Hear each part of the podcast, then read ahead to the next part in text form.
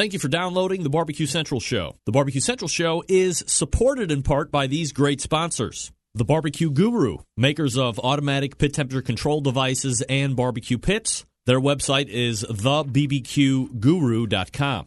Also, Butcher Barbecue, maker of injections, rubs, and sauces. Their website is butcherbbq.com. And by Big Poppa Smokers, your one stop online shop for anything in the barbecue and grilling industry, to include World Championship winning rubs. Their website, bigpoppasmokers.com. And by Cook Shack, maker of pellet and electric cookers. You can visit them at cookshack.com. Also, Chops Power Injector System. Three different size injectors to choose from. Find out more at barbecuekansascity.com, and that's barbecue, B A R B E Q U E. And by Pit Barrel Cooker, one of the most unique and versatile cookers out there on the market. Visit them at pitbarrelcooker.com. And by Smithfield, the biggest name in pork, bringing you great opportunities this barbecue season. Get smoking with Smithfield and their grant program and committed cooks program. Learn more at smokingwithsmithfield.com. And by Green Mountain Grills, some of the finest pellet cookers on the market. Their website, greenmountaingrills.com. Also by Cookin' Pellets, manufacturer of wood pellets to fire wood pellet cookers. Their website is cookinpellets.com. You can also purchase on amazon.com as well. And finally, by Unknown Barbecue Supply, makers of lid hinges, chimney grillers, and much more. You can visit their website, unknownbbq.com slash shop. Use promo code REMPE for 15% off your entire order. Hey, this is Helen Paradise from SoCal, and you are listening to the Barbecue Central Show. So to get that perfect barbecue, you use wood. Are you sure it's safe? Whatever. We put the lighter fluid on, strike the match, and oh, should we call the fire department? That might be a good idea.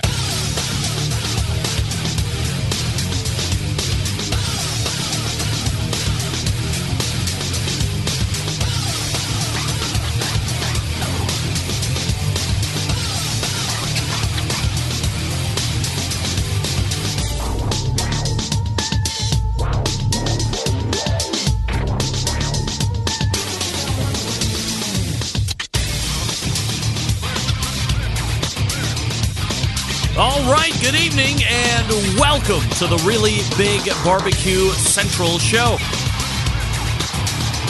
This is the show that talks about all things important to the world of barbecue and grilling.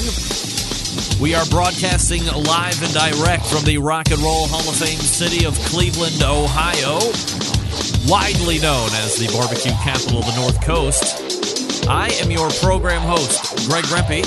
Happy to have you aboard here on a Tuesday evening. Tuesday? On a Tuesday evening. Blustery, snowy, windy, witches tit cold here in the Rock and Roll Hall of Fame city. However, we are persevering through a day off of school because it promised to be really bad. And now it's getting really bad at about 9 o'clock Eastern. Otherwise, a smattering of snow, especially if you're used to snow coverings. Nothing like they're getting up there in the northeast section of the country. However, if you would love to get in on the show tonight, let me give you some contact info to do that. Stand by. You can get in touch with the show by calling 216 220 0966. Email Greg at the BBQCentralShow.com. On the Twitter and Instagrams at BBQ Central Show. Anything else you want to find out about the show can be found at the main website, thebbqcentralshow.com. And here's what's happening in case you didn't get the newsletter, which was sent out a little bit tardy. That's my bad. Had a lot of stuff going on today, but it did go out nevertheless. Here's what's happening. It is the second Tuesday of the month, halfway through the first, well, we're almost halfway through the last month of the first quarter. The second Tuesday of the month brings a recurring guest, of course, Meathead Goldwyn from AmazingRibs.com. Everybody loves Meathead.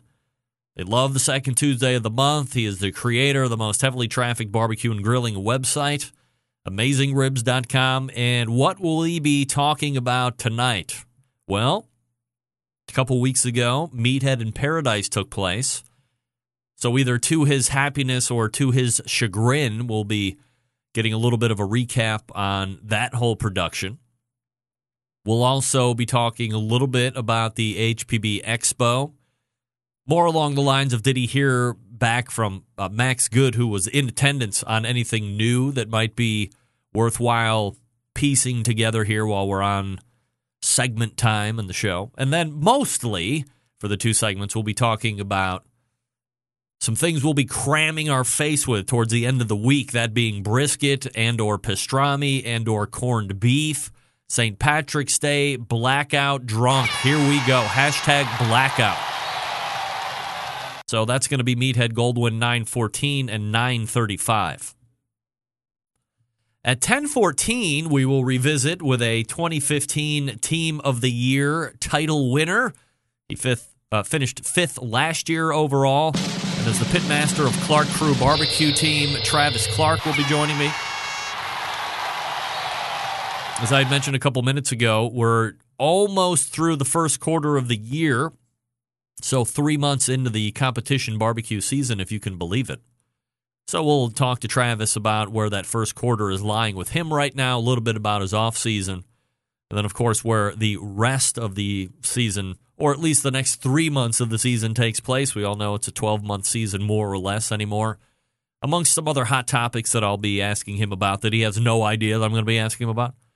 So stay tuned for that. Travis Clark, always a great interview. Not afraid to tell you what is on his mind or give you his thoughts about the state of the barbecue union, sanctioning bodies, judges, other cooks, flavor profiles, all that good stuff.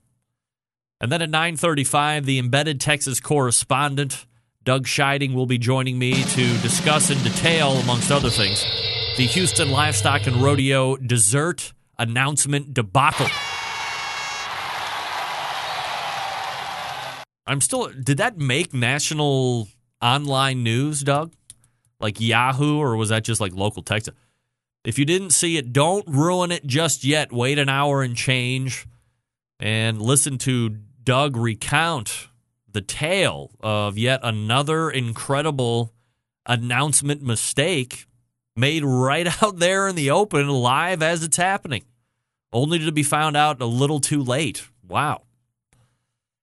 We'll get into some other items with Doug as well, but that will carry the balance of his interview segment.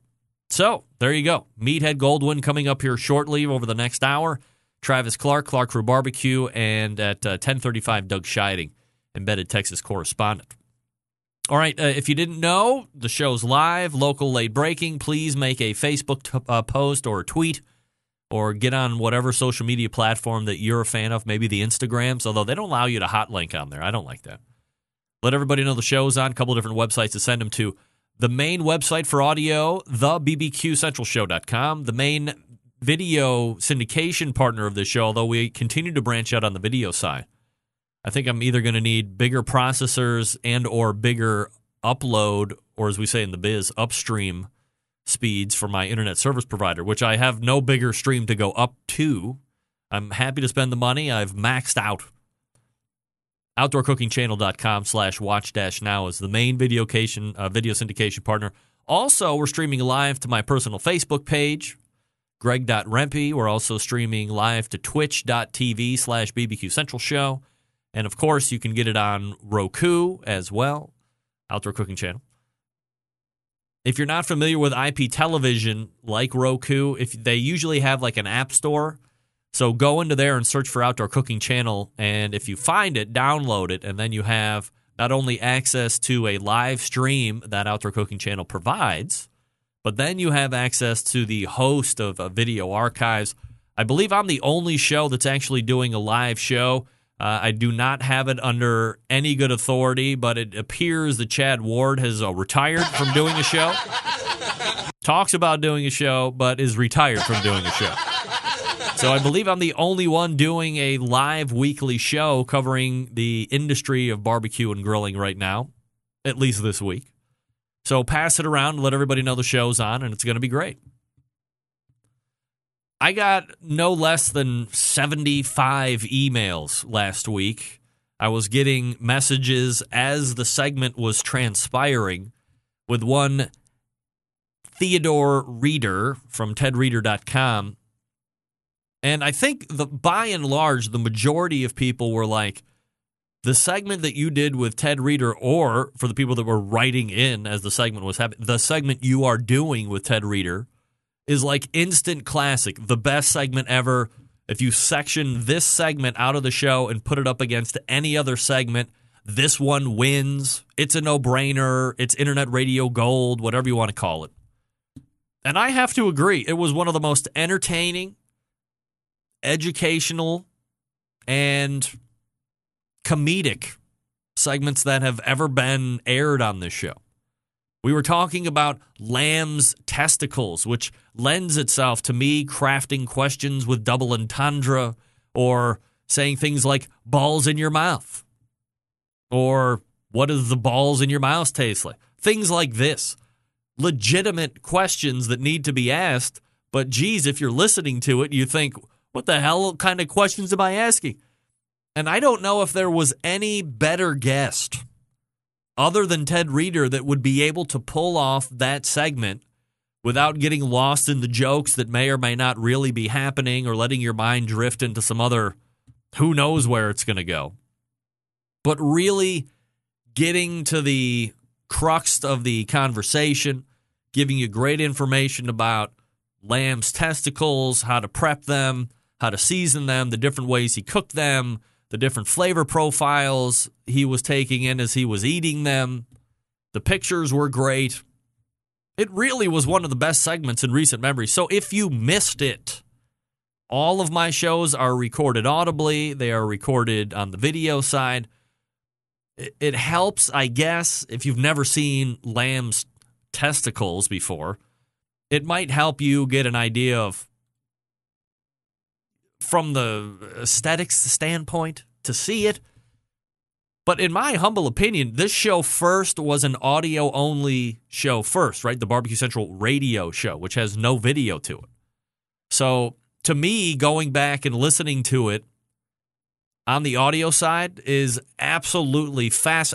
You lose nothing in translation. Let's just say that. Perhaps you're even gaining something because your mind is just wandering as we meander through the topic of lamb testicle preparation, cooking, and eating. Ted Reader, stud. TedReader.com. All right, folks, if you don't know by now, Big Poppa Smokers is the one stop shop for anyone interested in barbecue, featuring a comprehensive selection of all American made grills, spices, sauces, accessories, even a kit that gives you everything you need to make a world class smoker out of a 55 gallon drum. Big Poppa Smokers has made a name for itself by making an award winning line of championship rubs. The rubs have won almost every major barbecue competition, period.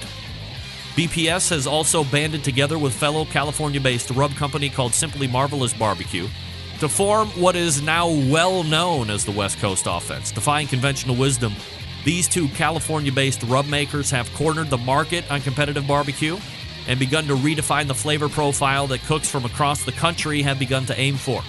They've even created two of their own unique competitions King of the Smoker, which brings the best of the best in barbecue head to head in a back to basics competition. King of the Smoker, unique in the fact that contestants only allowed to use charcoal, wood, and their wits to win one of the most high stakes barbecue competitions. No electric devices such as pellet cookers or pit minders allowed. Thank you.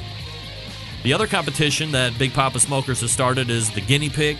That's a cost controlled event that helps bring in newcomers to competitive barbecue. It also features prize distribution all the way down to 10th place in each category. That helps provide incentive to get new competitors into the world of competition barbecue and keep the savvy vets that have enjoyed the guinea pig as well. On top of all that, they have created the unique brand ambassador program called the BPS Elite Team, featuring 15 of the best teams in the country, working together to promote camaraderie, competition, barbecue, and to benefit children's charities across the U.S. Keep in mind, Big Poppa has been able to do this with only about six years of being in business, turning the competition barbecue world on its head, creating their own unique competitions, becoming a staple of a nationwide restaurant chain in BJ's Restaurant and Brewhouse, and most importantly, benefiting children's charities across the U.S. Just the beginning for Big Poppa Smokers. Of course, the website bigpoppasmokers.com. That's bigpoppasmokers.com. Sign up for their newsletter because they do unveil great shipping deals, specials on products from time to time. You don't want to miss out. BigPoppaSmokers.com. We're back with Meathead Goldwyn right after this. Stick around, I'll be right back.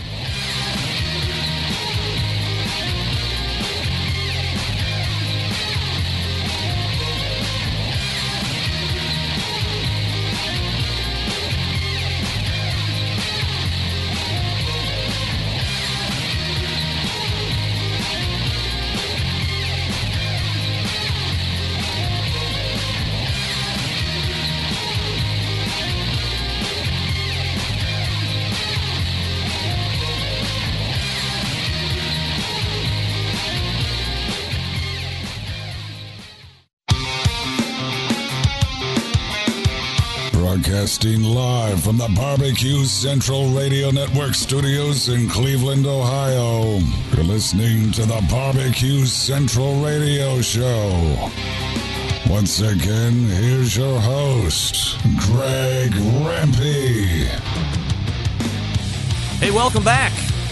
You know what you love to do? You love to barbecue, you love to compete, you love to win. So do all three with help from Smithfield. Since 1938, Smithfield has been producing high quality, fresh pork products, and now they invite you to get smoking with Smithfield. Are you an organizer of a nonprofit, community, or sanctions barbecue event? Apply for the new grant program that helps competitors get extra resources and prize money, but that's not all if you compete.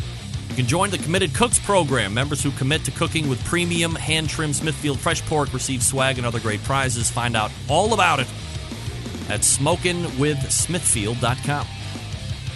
The second Tuesday of the month brings the creator of the AmazingRibs.com website. We call him Mr. St. Patrick to you, sir. Meathead Goldwyn. Meathead, how are you, buddy? I'm better now that I'm with you. What happened last month? Uh, what, I don't know. I've been on the road for like five weeks. It's I was. Uh, It's like Meathead of old when you were doing the book tour and you were gallivanting all across the country. I'm still doing that. Well, you know, we had. Um, I bet I was in the Bahamas. You know, we took um, about 80 members of our Pitmaster Club down to Green Turtle Cay in the Bahamas. Brad from Grill Grates has a home there, and he invited us down to celebrate his 10th anniversary. And boy, did we have a blast! We went out on the beach and we cooked pizzas.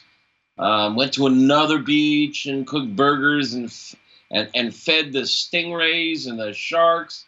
Um, uh, on a party barge with a DJ. Gee, The ladies were dancing the Macarena. the what? The Macarena. Does that still that happen? I thought, I thought that was out like 20 years ago. I thought that died with Al Gore. Must stay down in the Uh, Bahamas, I guess.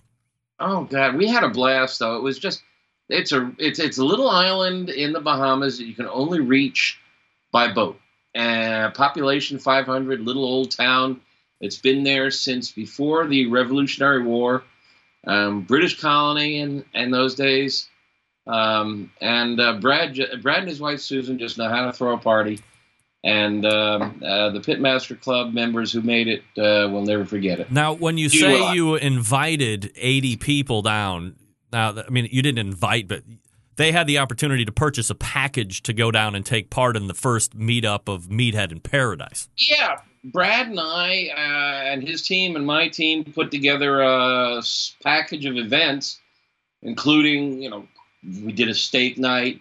We had uh, Noah from uh, Pit Barrel Cooker, and I and Brad. We cooked steaks three different ways, Mm.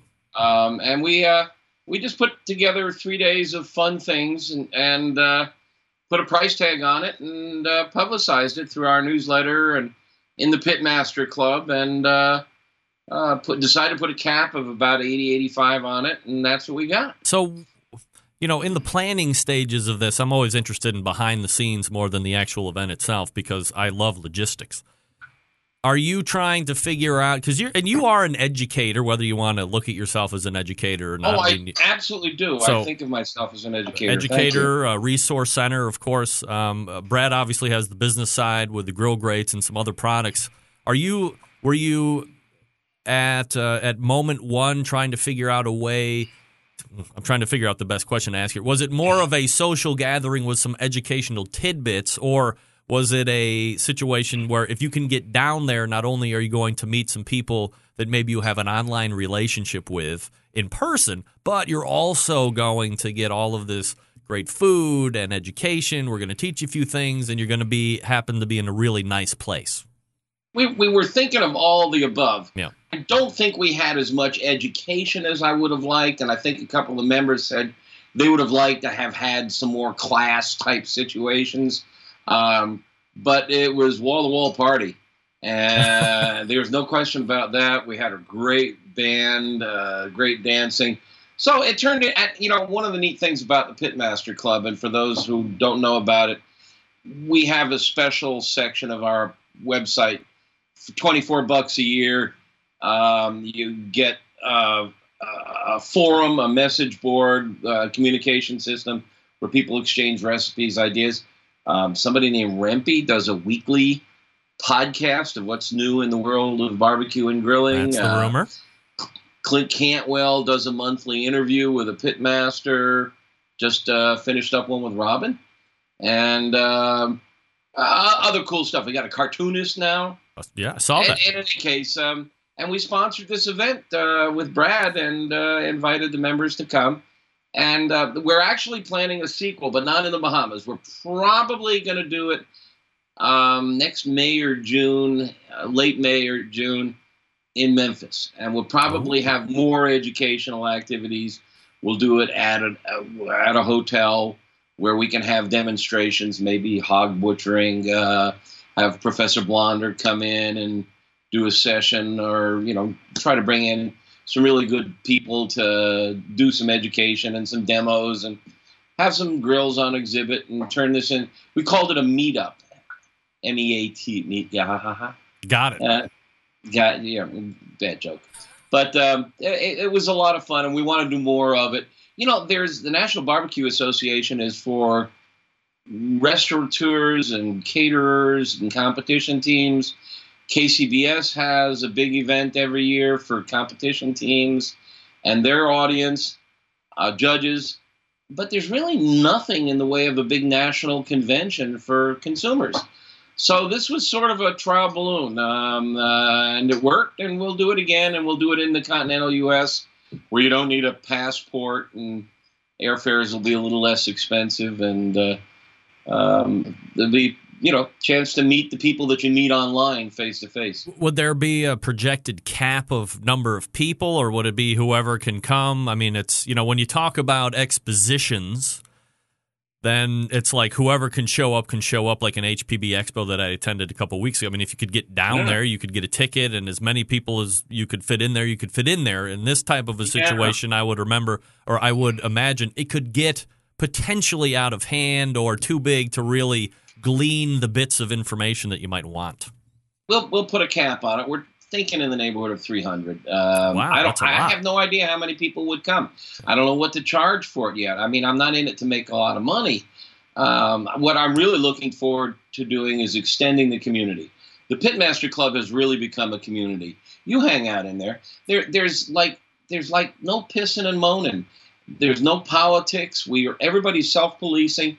In two and a half years since we started it, we have 15,000 members. Mhm. KCBS is around 20,000, so we'll probably catch and pass them in the next year. And um, it's self-policing. We just try to stick to food, and uh, I think we've only had to kick two people off in two and a half years. So it's it's a it's a cool place. People have fun. A lot of recipe exchange. Um, Chef Ryan now is compiling a cookbook of the best recipes from our members, Oh, all nice. formatted similarly, and he's testing the recipes so that we know that they're all tested recipes. We got all kinds of. If you go to AmazingRibs.com in the top right hand corner, there's a button that'll tell you all about the Pitmaster Club. 24 It's bucks cool. a year. Not uh, not expensive. A year, not a month. Yeah, yeah. My But, porn um, my porno subscription is were 25 bucks a month. I was, yes. Uh, HPB Home Patio Barbecue Association Expo. it's Um, have you talked about that yet? I don't think so. Tell us about it. uh, I had a couple um, had a couple segments that I had broadcast last Tuesday on the show. I left an open segment, but that was my first time at the HPB Expo that's put on by the HPBA. That's a weird thing. It's, you know, whatever. So it was in Atlanta, great place. Love that city. Traffic's a nightmare at all times of the day. Of course, you're used to that being in Chicago. I am not used to that in Cleveland. And uh, for me, it was a, an easy $225 ticket because Delta flies out of Cleveland. Everything connects to Atlanta, whether you like it or not. So, no problem for me. And I got to, I was uh, asked to kind of come down uh, with Noah Glanville from Pit Barrel. So he let me kind of crash at the house they were renting. So uh, stays were free. That was great. But I got to kind of re meet him again in person. He's one of the few I've met in person before. I met him last year in Louisville for volleyball. He's a special guy, isn't he? Uh, you know, I said last week in the open that if you don't know who Noah Glanville is, if you or if you just know him because of Pit Barrel, to me, Pit Barrel doesn't even hold a candle to what he has accomplished in his life and the service he has given to this country. It is a, a much bigger and a much wider breadth of accomplishment what he has done previous to the Pit Barrel Cooker um, that uh, maybe a lot of people don't know about, and it's not my place to really tout and all that stuff. He's a very uh, accomplished, important uh, individual in his service, and I appreciate that about him. Um, You know, he he's got a, a power boat that he took out to Green Turtle Cay and joined us at our little festivities out there. yeah, Um, brought a couple of his uh, Navy SEAL buddies along with him, and uh, uh, they were hunting lobster and cooking them up for uh, our folks. Uh, he brought a pit barrel. You're quite a sight. I, I don't. Uh, I don't know if, if there's any fear in that guy. I mean, he's powering through when he, he was showing me some of the return trip back to Florida, powering through like ten foot waves, and they were just like having a. It seemed like it was like the best time ever. I would have been hiding in the aft cabin, pooping myself. Yeah, yeah. Well, it was it was a rough day the day they came back. Yeah.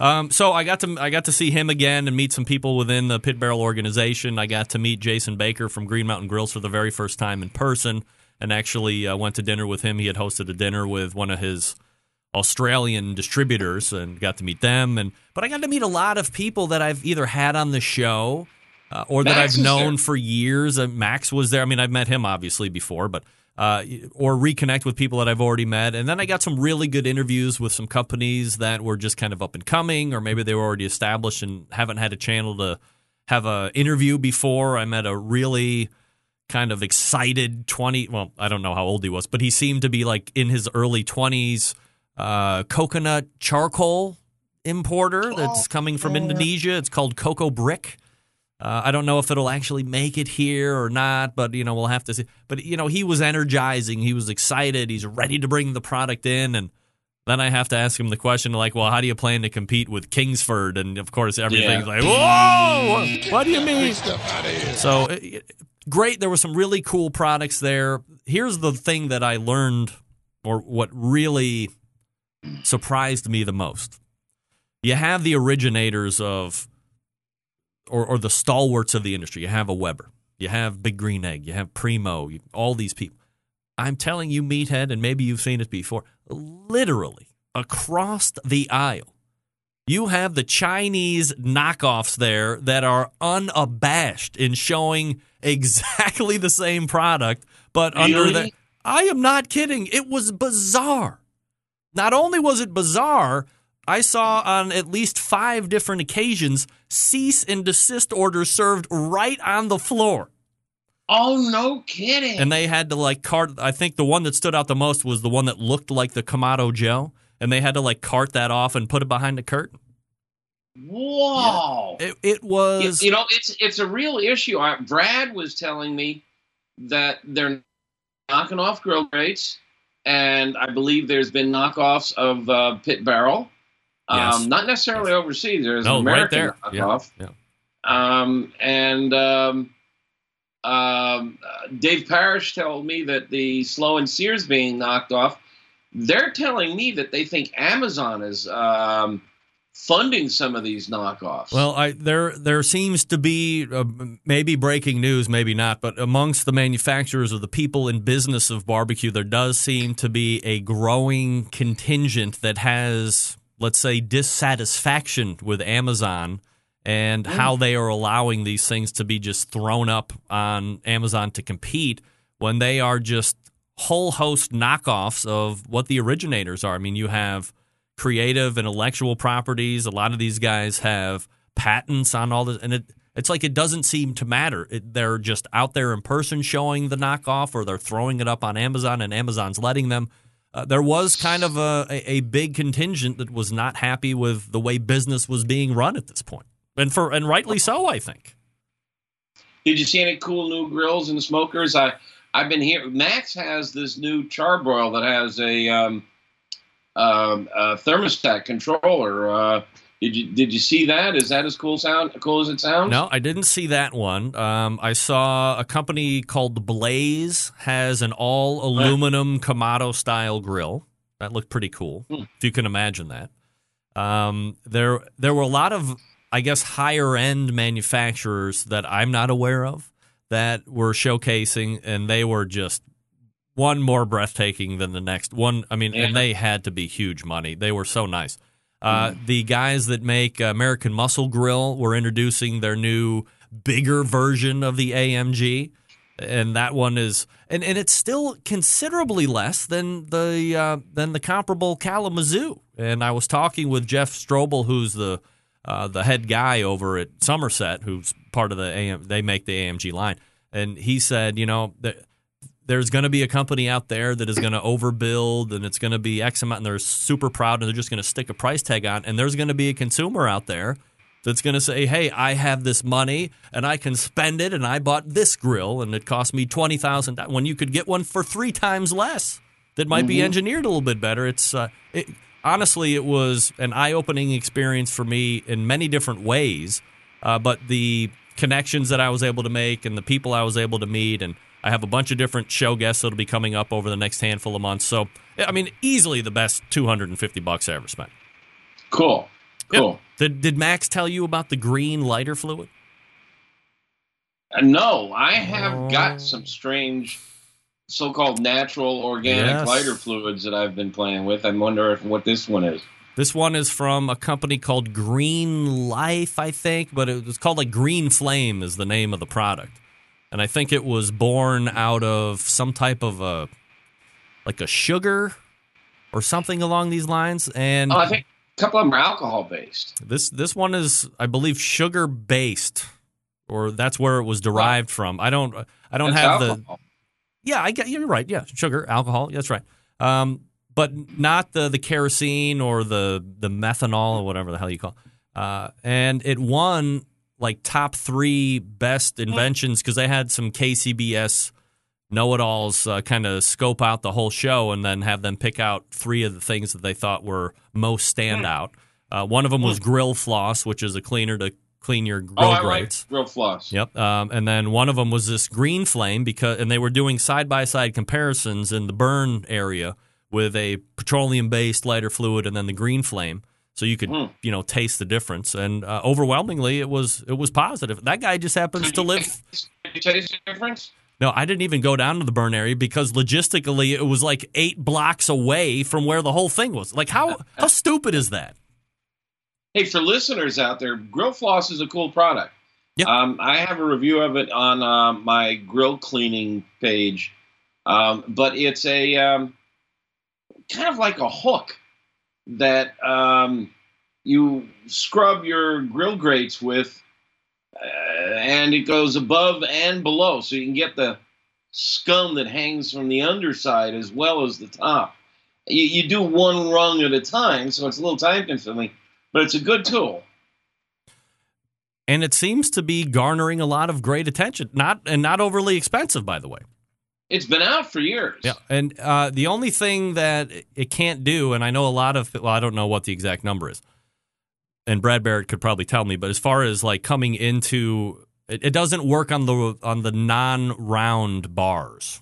Right. Yeah, right. so- it's a round bar tool. But I mean, that could be something that you know they would want to work at, doing something that would clean rails. I mean, that's maybe my biggest complaint about uh, grill grates is I don't. I just feel weird using the flipper to also be my cleaning tool. But that's just me. I have Yeah. OCD. But uh, you know, if you could get another tool to to clean that off, I mean, it wouldn't be the worst thing. He's got a couple of tools that he sells that do a pretty good job. I've Yeah, got all them both, and uh, they work. You like them? yeah, All right, they cool. work. All right, Meathead, we haven't talked anything about St. Patrick's Day or corned Yeah. beef. It's been all business, so we're going to take a break right here. I'm going to do a little business, and then we'll get back and talk a little bit of corned beef and And pastrami. pastrami. You can talk to me about Katz's Deli and how it's America's biggest beef smokehouse in the world. Uh, all that good stuff. So we're talking with Meathead Goldwyn. Meathead, you stand by, and I will talk to you quickly about Butcher Barbecue. Gang, if you have been thinking about stepping up the barbecue and grilling game, there's no better or easier way than by doing it with a little Butcher Barbecue. I'm boring Meathead, it looks like. Sorry, Meathead. I'll keep it more exciting here in a minute. Here's what you do you go to the website, butcherbbq.com, and you order all of the products. Guess why? Because they're great products. First of all, you know them most for the injections, right? The pork, the beef, prime injection, bird boosters, the pork, and uh, the uh, the open pit flavor injections, all good stuff. If you've never injected, don't fall into this trap. Well, I don't compete, so I don't need to inject. Forget about that. If you want to add extra flavor, if you want to put in ingredients so they're going to keep your end product more moist longer, this is something you're going to want to do. Inject flavor deeper, this is something you're going to want to do. Don't think it's just for competitors, it's not. Now, you also have rubs and sauces that you can buy here as well. First, you have those stalwart flagship products the steak and brisket rub, which I love, also the honey rub, which I'm a huge fan of. Those complement the newer sauces that have been released recently the chipotle rub, the cherry rub. You have the Dave's triple secret rub, and then you have the pecan rub as well. Not pecan, pecan. You know, if you inject with Butchers, try the premium rub. Okay, let me say that. Especially if you inject with Butchers because it's formulated to work with the injection, a perfect one two punch to impress judges and friends alike. You have the sweet barbecue sauce. If I don't have my own on hand, then yes, we do have the ability to use Dave's sweet barbecue sauce. I love it. I buy boxes of six at one time because it goes really fast. And now the newest products. First, Dave has decided to completely dummy proof injections. You have ready made, ready mixed right in the bottle. All you have to do is stick your injector in the bottle for the pork, stick your injector in the bottle for beef. It's already mixed, ready to go. Shake it up, bring it to your competitions, bring it to your backyard, and that's it. No more mixing, no more shaking and mixing or deciding how much you need to make. Dave's taking care of all of it for you. On top of that, you have the grilling oils, which I absolutely adore. Butter flavored, my favorite. Then you also have steakhouse seasoning and chipotle seasoning as well, or flavors. Look, stop this. Go to butcherbbq.com. That's butcherbbq.com and try their products. But then you tell me if I'm full of it, because I know I'm not. They're great. I use them and I buy them. ButcherBBQ.com. We're back with more Meathead right after this. Stick around. We'll be right back.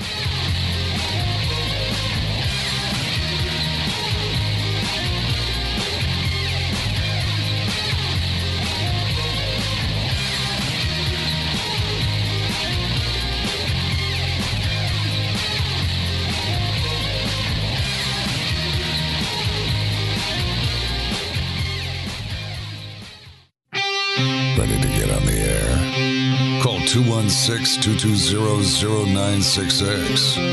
Now, let's get back to the LeBron James of barbecue talk. Greg Rempe. Hey, welcome back. This portion of the show being brought to you by Green Mountain Grills, manufacturers of some of the best pellet cookers out there on the market today. If you're looking for a big cooker to house a lot of food, they got one for you. Medium size, yes, they can take care of you there. Tailgates, we're still tailgating. They got one for you in that size as well. Also, pellets to fire those cookers. Check them out at greenmountaingrills.com. That's Green Mountain Grills. You can love your Green Mountain Grill like I love my Green Mountain Grill if you just visit the website. All right. Meathead Goldwyn joining me. We got through a little bit of business last segment, Meathead, but now we're going to get into the meat, bad pun, of the situation. Um, St. Patrick's Day, obviously, coming up Friday. And, uh, you know, that is synonymous and not only. Well, let me ask you this question, Meathead, because you're kind of a Chicago guy. D- does the river stay green all week, or did they jump the gun and dye the river green early, or what? Um, you know, I'm not sure exactly when they dye. I think they dye it on the day of the parade, and the dye is pretty strong. The river gets really bright green. It's Yeah. kind of cool looking, uh, and, but it it it rapidly fades. Uh, most of it stays within the top few inches of the surface. It dissipates. It's a food grade coloring, and that river holds a lot of water, so it dissipates pretty quickly. and the parade was Sunday, and I think the parade is the Sunday before St. Pat's Day. So St. Pat's Day is Friday this week. So I think they did the parade and the river. I once rode in the in the St. Patrick's Day parade in Chicago Really? in the Wienermobile. Really? Look at you. Really? You have made it. I have it made, dude. I rode in the Wienermobile in the Chicago St. Patrick's Day Parade. Look at you. That was like a highlight of my life. How long ago was that? Uh, about eight, ten years ago. All right, so not that Um, long ago.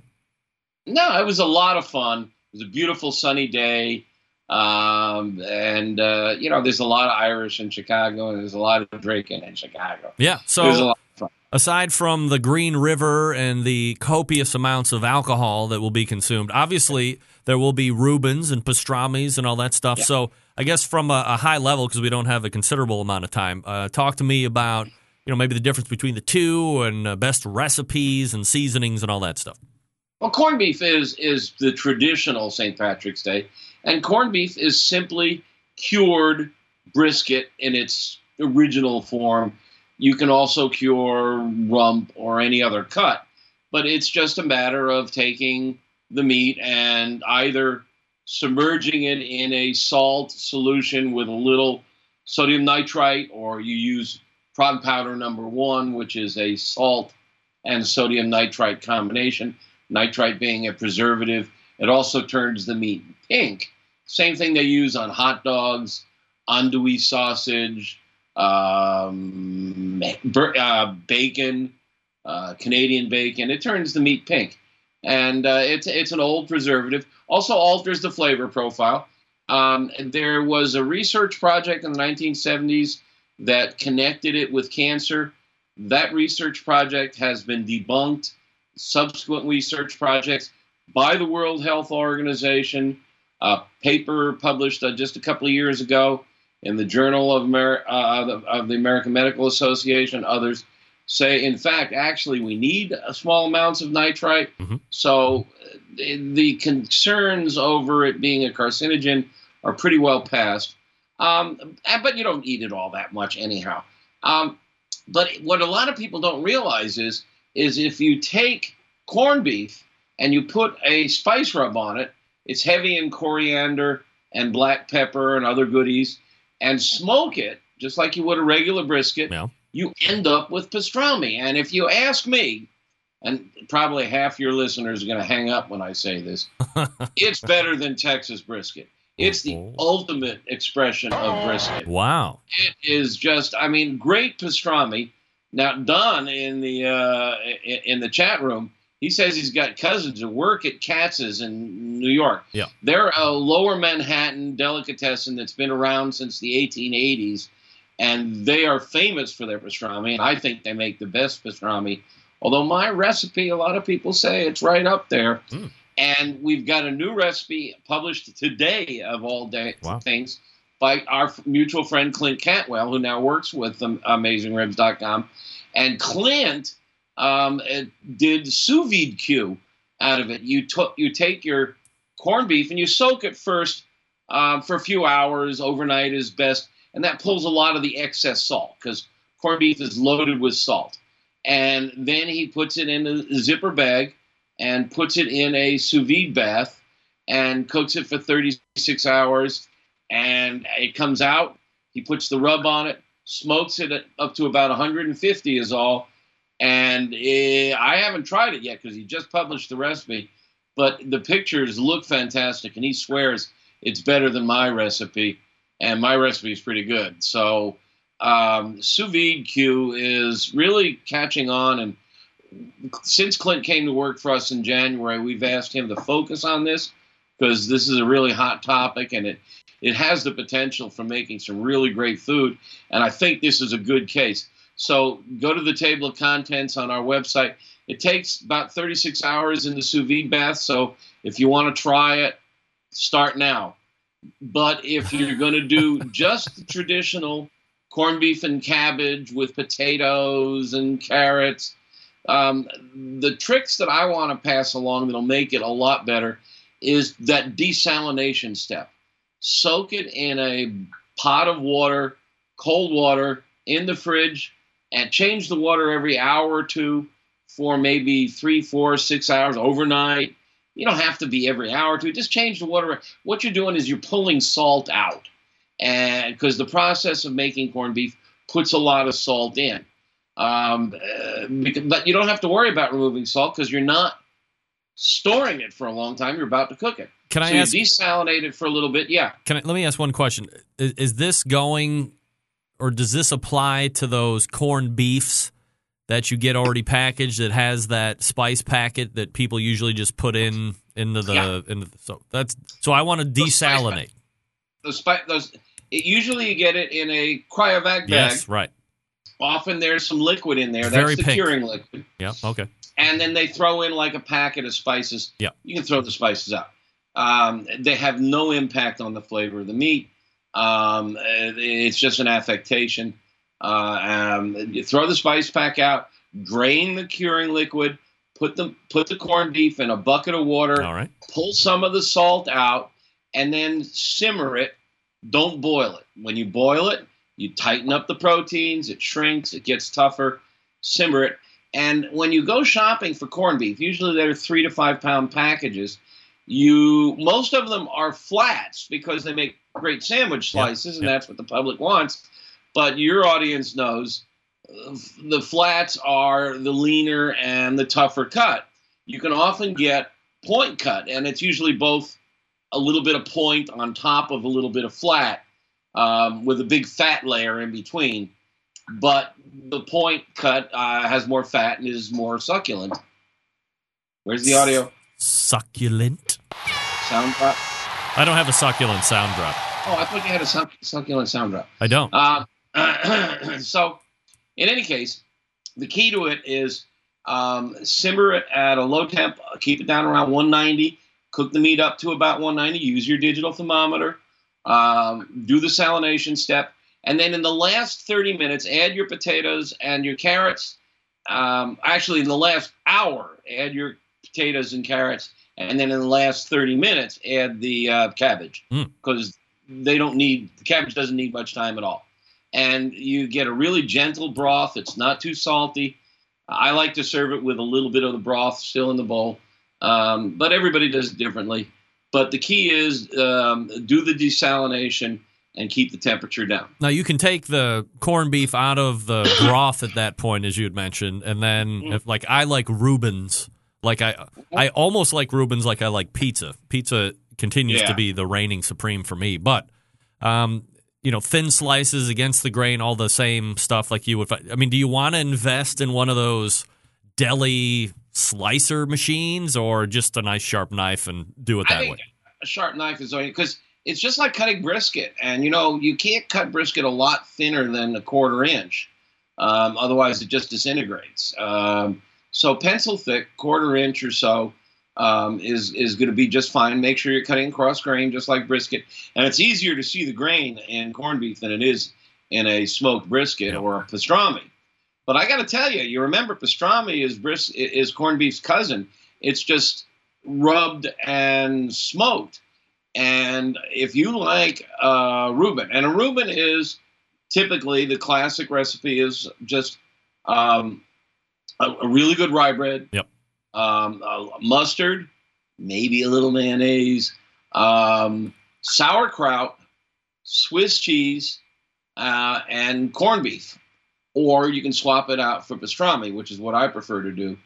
And I think it's like the world's best sandwich. A thousand. I mean, you uh, put Thousand Island on there? Did you mention that? Oh no, I forgot. Yeah, that's right. Um, uh, Thousand Island. How did I forget Thousand Island? Uh, Some people aren't a fan, so they forget it. Well, that's where the mayo was. Uh, no, but Thousand Island. Uh, you can skip the mustard if you want and do it, go to Thousand Island. That's your traditional. Yeah, that's my Thousand favorite. Island. So um, for pastrami, if you're going to be smoking it, I mean, then are you running into the same? I want to say pitfalls or hurdles, but do you have to watch it like you're watching a brisket? Because everybody's Yeah, scared about you know like effing up the brisket. All right, so th- there is that. rub it. You're gonna use this. I have the rub recipe on my website, um, and it's really close to the Katz's recipe. Um, it's it's it's heavy on coriander and black pepper, and it's got a bunch of other good stuff in there. And you just rub it up and cook it till it's you know like a meteorite, just like a brisket, dark black. You get a great crust on it. If you want, uh, some people will steam that, um, and that just further breaks down the collagen and tenderizes it. But as you can imagine, it messes with the bark. Yeah, Um, uh, so it's a matter of preference. You can try it both ways, and that's where Clint's technique of sous videing it first, then smoking it is really superior because the sous vide 36 hours breaks down the collagen, makes it really tender, and then you're just smoking it to get the crust and the flavor. Um, brilliant uh, technique, and uh, I can't wait. To, in fact, I just picked up a, a grocery store corned beef. Often I make my own corned beef, and I have a recipe for that too. It's pretty easy. Um, but uh, I just picked one up because I got to try Clint's recipe. I read it today, and it, that's what we're eating on Friday. I guarantee. All right, everybody seems very excited about that the the sous vide barbecue thing. Um, last thing before I let you go, uh, end of the month, carrying into the very very first day of April, NBBQA is going to be happening, and you are giving some type of a lecture or talk or insight to uh, to that. Greg? Are you going to be there? No, I went to I went to HPB Expo. That's it for me. God, I had to pay for you just to be in the audience for me. Well, Uh, they're giving me the floor. Uh, there's no competing seminar. And uh, uh, National Barbecue Association is now the National Barbecue and Grilling Association. right. Um, and you might see my fingerprints on that. Um, I've been working on Linda Orson on this for a long time, and she uh, was a mover and shaker in getting that changed. And I am talking, uh, my topic is um, that uh, barbecue and grilling are cousins, and the line between them is hard to see. This is a favorite topic between you and I me. know, I know. I'm doing a whole uh, presentation on the history of barbecue, the history of grilling, the culinary relationships, um, and the um the overlap. And uh, we're going to challenge the audience, and I'm going to let them challenge me on uh, how do you draw that line, and is it a real line or is it an artificial line? Uh, because now the National Barbecue Association is Barbecue and Grilling Association. Well, congratulations on getting that kind of uh, renamed or, or reconfigured. And I happen to agree with you, by the way. I think that is, is only an apt name for that. It's not only just about uh, barbecue anymore. So, uh, Meathead Goldwyn is going to be in Fort Worth, Texas, end of the month through April 1st. I forget what the days are exactly, but and that's uh that's a cool thing if you're down and you want to see a bunch of barbecue celebs and all that other stuff, right? it's a really good conference. Um, it's just shocking that they have only 600 members, but they often have three, 400 attending the conference. And usually your big name guys are floating around. There's usually Myron and uh, Tuffy Uh, and Mo Chris Lilly. and Chris Lilly, right? And All these guys. Yeah, and um, and there's some really good seminars. They bring in people from the pork board and the beef checkoff, and uh, there's you know how to break down a hog demonstrations. Uh, Mark Lambert is uh, the incoming president. Uh, people who don't know him, he's out of Memphis, a multinational champion from uh, Sweet swine of mine, Memphis May. right? Um, uh, good swine of mine. Uh, uh, Sweet Great swine. sweet swine. sweet swine of mine. Yep. Sweet swine of mine, and he makes the red box. Is that what's the name of it? Yes, right. Red Box, and uh, he's the incoming president. Um, all the guys from the shed are there, and you know wherever they go, there's a party. No doubt. Uh, it's just a good time, and uh, the seminars are good. All right, so if you're going to be in Fort Worth, check out Meathead. Uh, you can find him otherwise at AmazingRibs.com and on this show the second Tuesday of every month. Meathead. Always appreciate the time. Thanks so much. Oh, always good to talk to you, Greg. That's Meathead right there. There he is. From Chicago, as it were. All guests on the Barbecue Central show appear via the Smithfield Hotline. Yummy. Oh, technology, how you fail me sometimes. All right, AmazingRibs.com is his website. If you've never seen it before, you might have just recently got the internet. You can get a Cook Shack too. They're probably going to be down at the NBBQA to some degree. They manufacture smoker ovens for barbecue lovers with any amount of experience, whether you barbecue in your backyard, on the competition circuit, or in a five star dining facility. Cook Shack has the unit that will do the job, and with a full line of barbecue sauces, spices, pellets, and wood chunks, it's the perfect one stop shop. Cook Shack strives to be your barbecue resource center by offering cooking classes, online recipes, how to videos, two blogs, smoke and grilling 101s, and a video cooking classroom. Check out their website, cookshack.com, or Follow them on Instagram, Facebook, YouTube, Twitter, Pinterest, and Google. Get advice or share your passion for barbecue on the world class barbecue forum. Cook Shack pellet fired smokers are the choice of champions because they were designed by a champion, Ed Fast Eddie Maurin. The FEC 100, the PG 1000, always customer favorites. Why? Because the PG 1000, for instance, can double as a smoker and a grill. Low and slow, hot and fast, the pellet grill line gives you the most for your money. Cook Shack Residential Electric Smokers are the number one smoker in the industry. High quality means high durability, and that means versatility. Anything you can cook in your oven, you can make on a Cook Shack. Get the heat out of the kitchen, take it outside. Passion and dedication drives Cook Shack's manufacturing, with quality always being at the forefront. Get the best in barbecue since 1962. Call 800 423 0698. That's 800 423 0698. Or visit cookshack.com. We will wrap the first hour coming up, and stick around.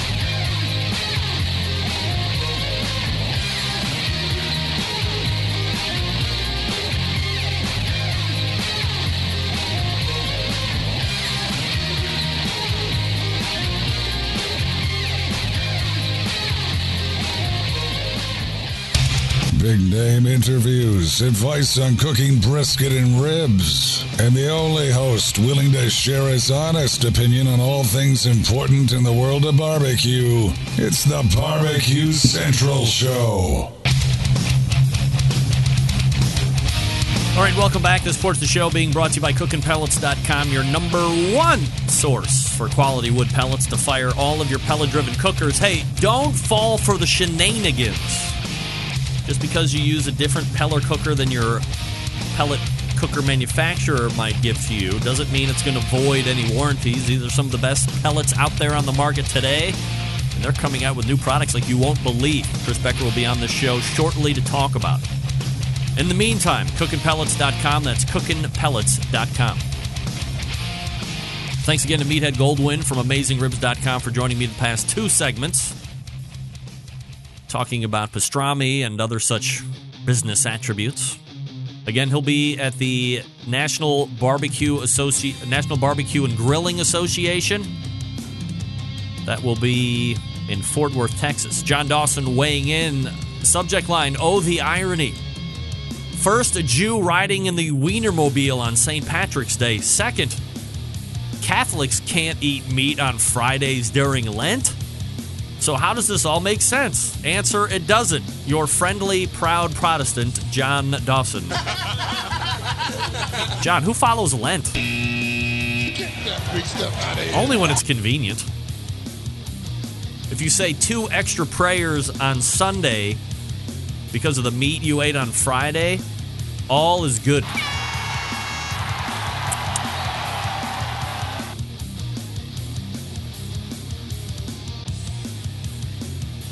All right, I just got a great news email that I can't share with you, but that's all right. Uh, if you are looking for the pastrami recipe or corned beef recipe, the salination process, as Meathead said, it's all up on his website, amazingribs.com. Go to the table of contents. If you've never been to Meathead's website, there's a substantial amount of information. So hit table of contents and then start the incredible search through. There's a lot of stuff. You can there's search bars and all that stuff make it a little easier for you, but just in case, be prepared to be overwhelmed with the amount of knowledge and information dissemination that is going on over at AmazingRibs.com.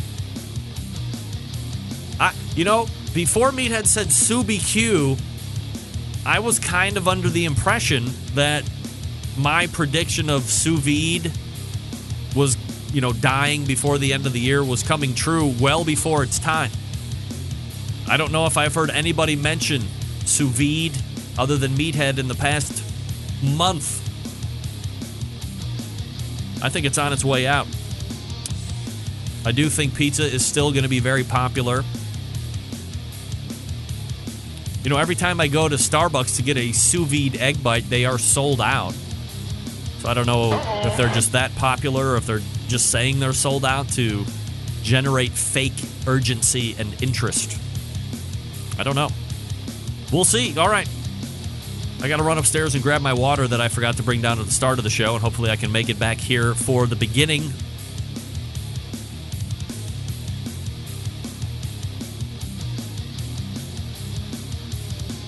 All right, here we go. Sorry, we're just reading something. All right, here we go.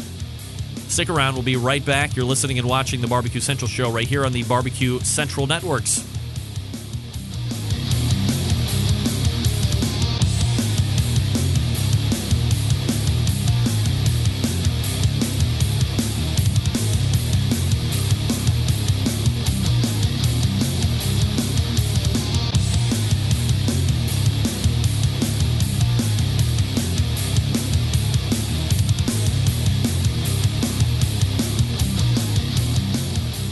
Chris Payne from Euclid, Ohio, and you are listening to Barbecue Central.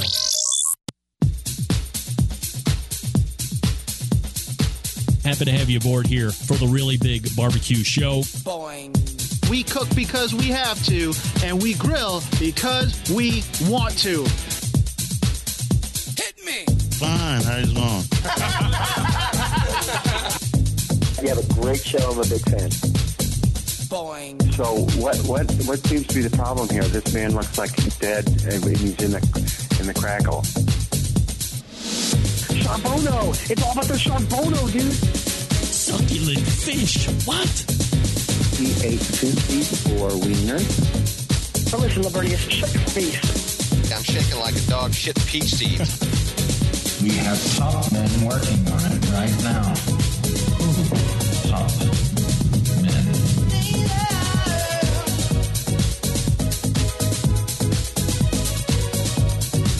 Hey, just like that, we are into the second hour. Welcome aboard here, folks. This is the Barbecue Central Show, and we talk about all things important in the world of barbecue and grilling. And we broadcast live and direct from the Rock and Roll Hall of Fame city of Cleveland, Ohio, the barbecue capital of the North Coast. I am the aforementioned Greg Rempe, and thank you for joining me. If you missed the first hour, oh, don't worry about it. I'm recording. You can get it in podcast starting at 11:55 this PM. All day tomorrow on the Barbecue Central website. Live audio, well, live. All day tomorrow. This is how it works. The show takes place on Tuesday between 9 and 11. I'm also recording the show as it happens, both video and audio. For those of you that might be doing a live show and you're not recording it, uh, bad news. It's a bad thing to do. So I'm streaming to Twitch, I'm streaming to Outdoor Cooking Channel, I'm streaming to Facebook, I'm streaming to the audio portion of uh, Barbecue Central. And on top of all that, I'm also recording both the video and the audio. So at the end of the evening, they go up to iTunes for audio uh, and the associated audible feeds that take podcasts. And then I upload the video to YouTube and my business Facebook, the YouTube Barbecue Central Facebook, whatever it is. Um, yeah. So, hmm. Now this is a rarity. A call in. Uh, you're on the air. Go ahead. Uh, yeah, Greg, this is your sister. All Who? right, you know Katie, the one that Who? lives in Seattle. Who? You, you know your sister. Yes. I just, I just, I just had to call in because I've been listening for several weeks now, and I'm very upset about the way you portray our mother on this show. Nobody in our family sounds like this. Is ridiculous. It is ridiculous. You hear how you're talking, right? I am talking like a normal human being, just like you, just like you. I don't talk Okay. like that. I spent years getting that accent out, so now I am a a professional order of the highest regard. And by the way, if you don't think your mother talks like that, you should record yourself and listen back to you. What are you doing?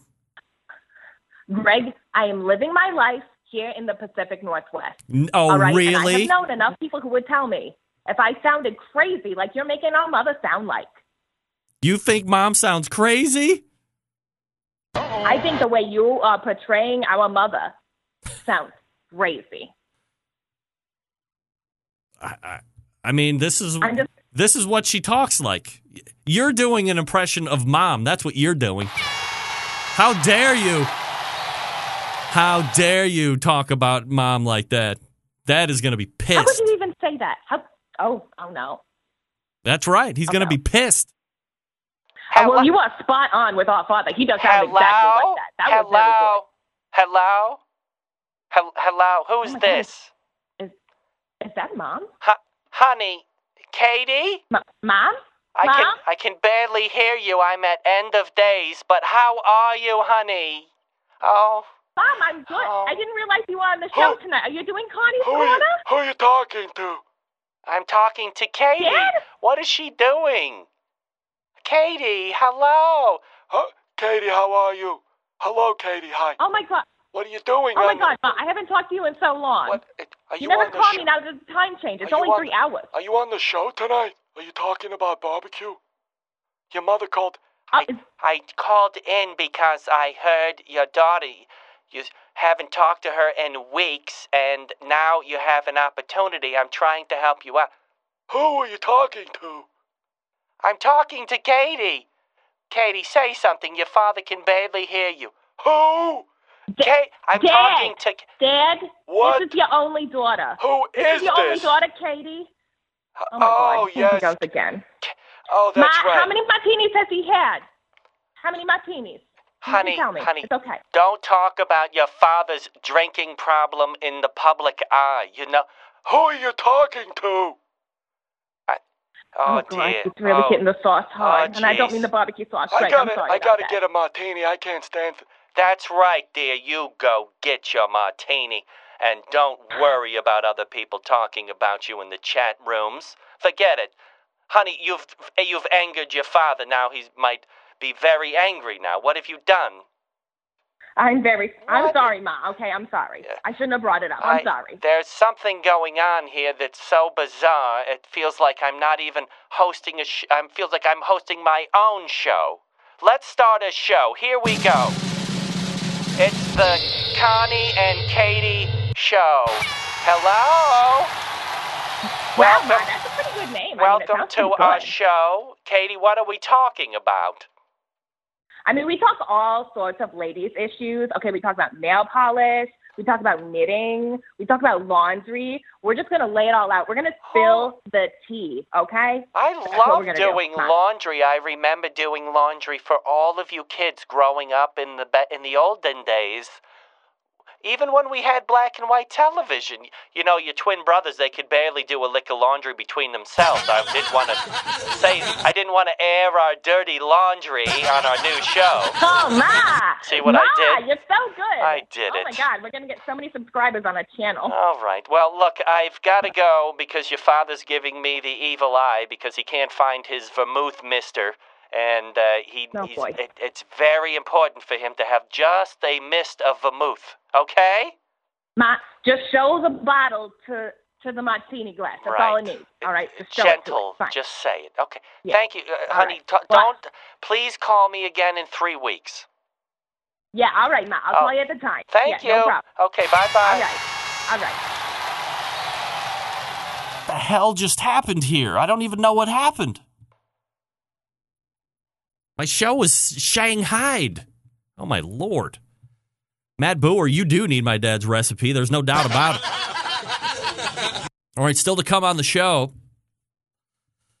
When my parents are still up. It's amazing how that just immediately switches right off when they call in. They must be they must have done some type of backdoor dastardly deeds. They hacked into my software, I think is what it is. Yes, that's right.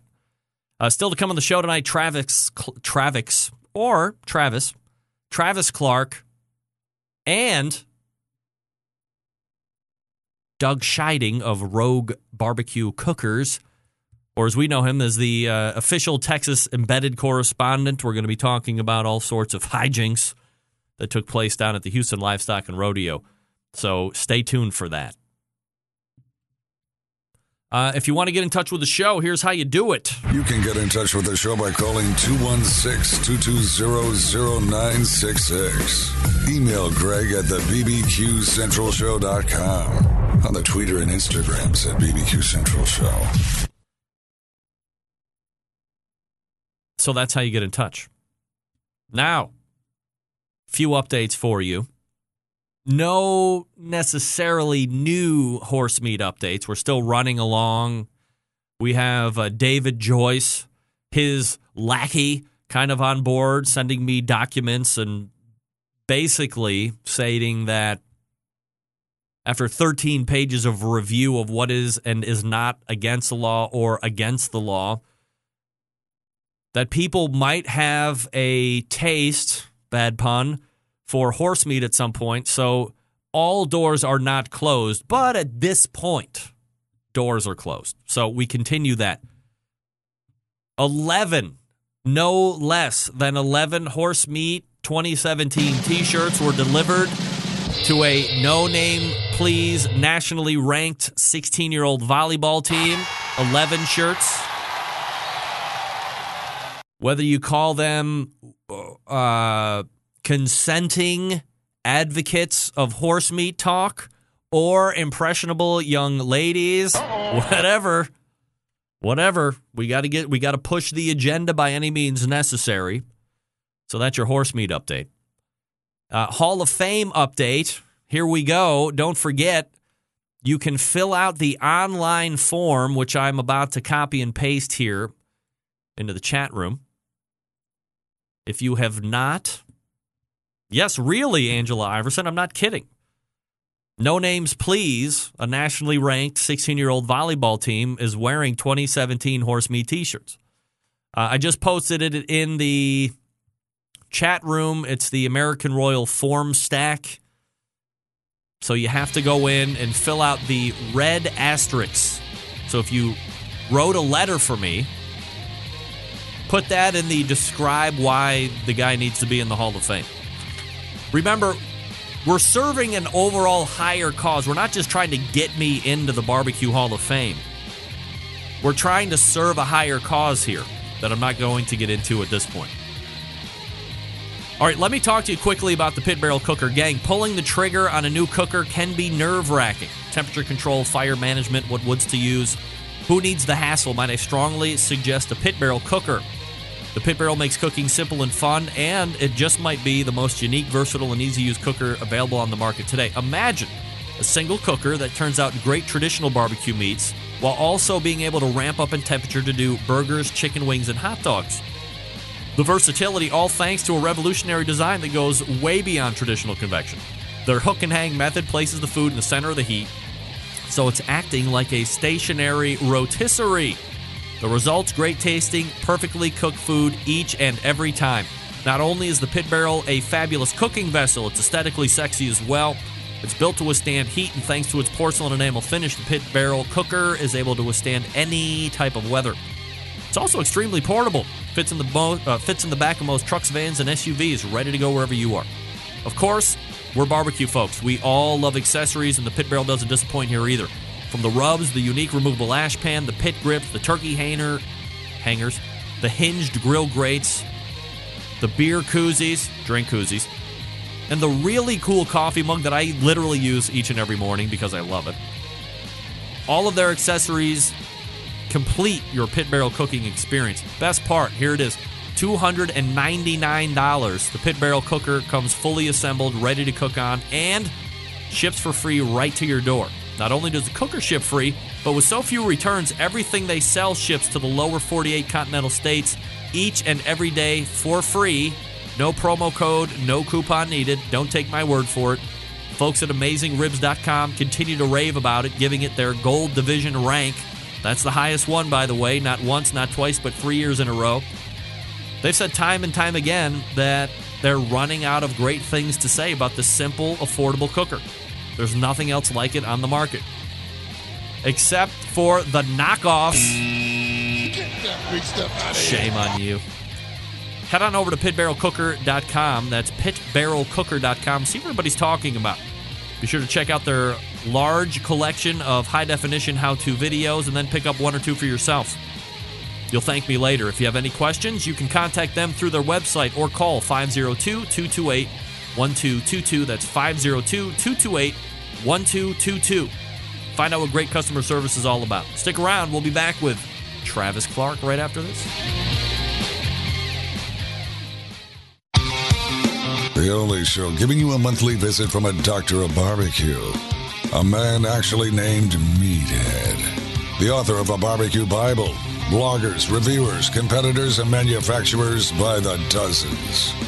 It's the Barbecue Central Show. Once again, here's your host, Greg Rempe. Hey, welcome back. This portion of the show being brought to you by Unknown Smoker Accessories. Purveyors of made in the USA stainless steel barbecue and smoker lid hinges, barbecue accessory hangers, rocket hot chimney grillers, and heavy duty aluminum foil dispensers. The fine products from Unknown Smoker Accessories keep your gear where it needs to be at arm's length and ready for battle. Visit unknownbbq.com slash shop today. That's unknownbbq.com slash shop. Enter promo code REMPE for 15% off your entire order if you need it. All right. My guest in the second hour was the 2015 KCBS Team of the Year. Taking a look at the current points standing, he's right back at the top in 2017. Let's head over to the Smoking with Smithfield hotline and welcome back Pitmaster of Clark Crew Barbecue, Travis Clark, joining me here on the show. Trav, how are you, buddy? Doing great, man. How are you? Absolutely fabulous, Trav. Always appreciate you making time for the show. So, uh, you know, I mentioned in the open you're currently number one in the points chase. Uh, no one knows better than you that this is way early in the year, but just from a high level and looking back at almost the end of the first quarter of the year, how you feeling about Cooks right now, and what do you think you need to be dialing in over the next few weeks and months to to get you to even a better spot? You know, I I feel I'm cooking better food right now than I ever have, and I've told some of my very close friends that. You know. uh there was a lot of things that I was getting maybe a little bit of sloppy on, you know, getting so comfortable after cooking so many. And I took the whole month of November off and just sat back and thought, what the crap am I doing wrong here? And and I just thought about it. There's a lot of little steps I was missing, and there was a few things I tweaked, and, and then it was just eye opening to us. And like, God, what the hell were we thinking? And I I just honestly feel like I'm just cooking great food now. Travis, when uh, you make when, little little mistakes when you look back on the the KCBS Team of the Year run in 2015, uh, you know, obviously legendary between you and David Qualls. I remember a distinct point in our conversation as we were kind of recapping that you said you were every time wasn't the same for you. You would change this, you would tweak that, just kind of on a whim. Obviously, that carries over into last year. At what point did you say, "Hey"?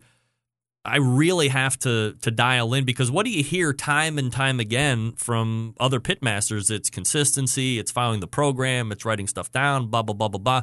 And you seem to have had a wild amount of success, not going against that grain, but kind of going against that grain too a little bit. Oh yeah, you know I'm I'm definitely different than pretty much anybody in the country. I mean I pretty much run my same thing, but I'm not scared to take you know if I'm cooking four racks of ribs. I'm not scared to do something totally different on two of those racks. You know, a lot of guys don't do that, you know, and I mean, I work a full time job. I can't practice during the week. And if I'm cooking every weekend at a contest, my practice happens at a contest. Will I'll, you? I'll do something. I've I've trimmed butts completely different. You know, I've I've trimmed briskets completely different. I've changed that pit a hundred degrees here and there.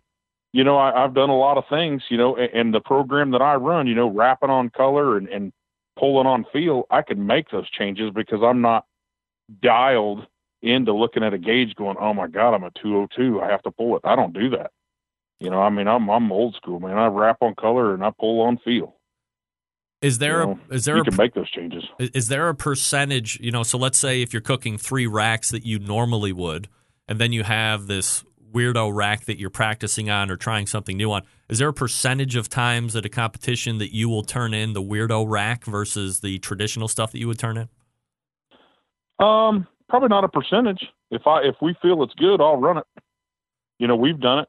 Um, you know, we we've done it a couple of times this year. Uh, you know, uh, especially on pork, we we've put in money muscle off of one, and we used pulled off of another one that we thought was good. We did that just this weekend, and it was a completely different pulled than what I'd ever ran before. And my wife goes, "I really like it," you know. And I was like, "I do too." And I was like, "Oh hell, with it, let's run it."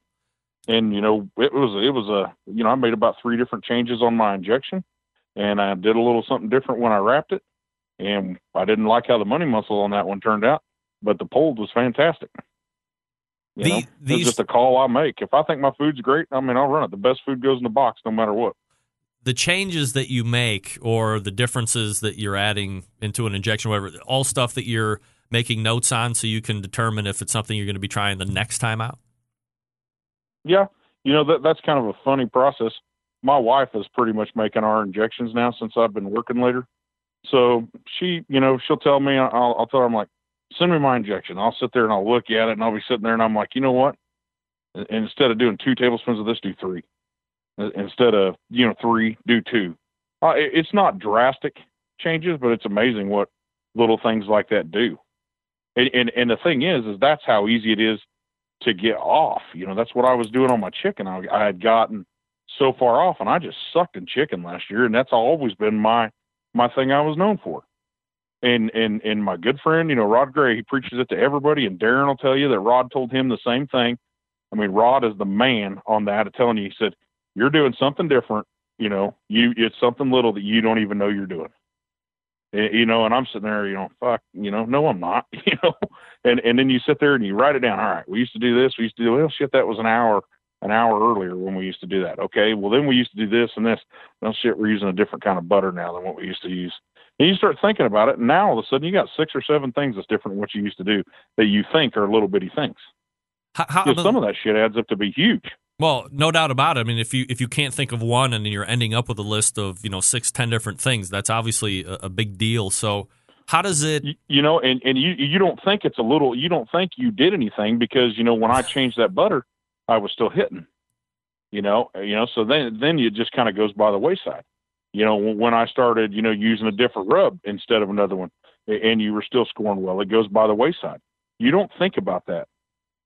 You you don't. My wife just stepped in and told me to quit cussing. My cussing. I must be.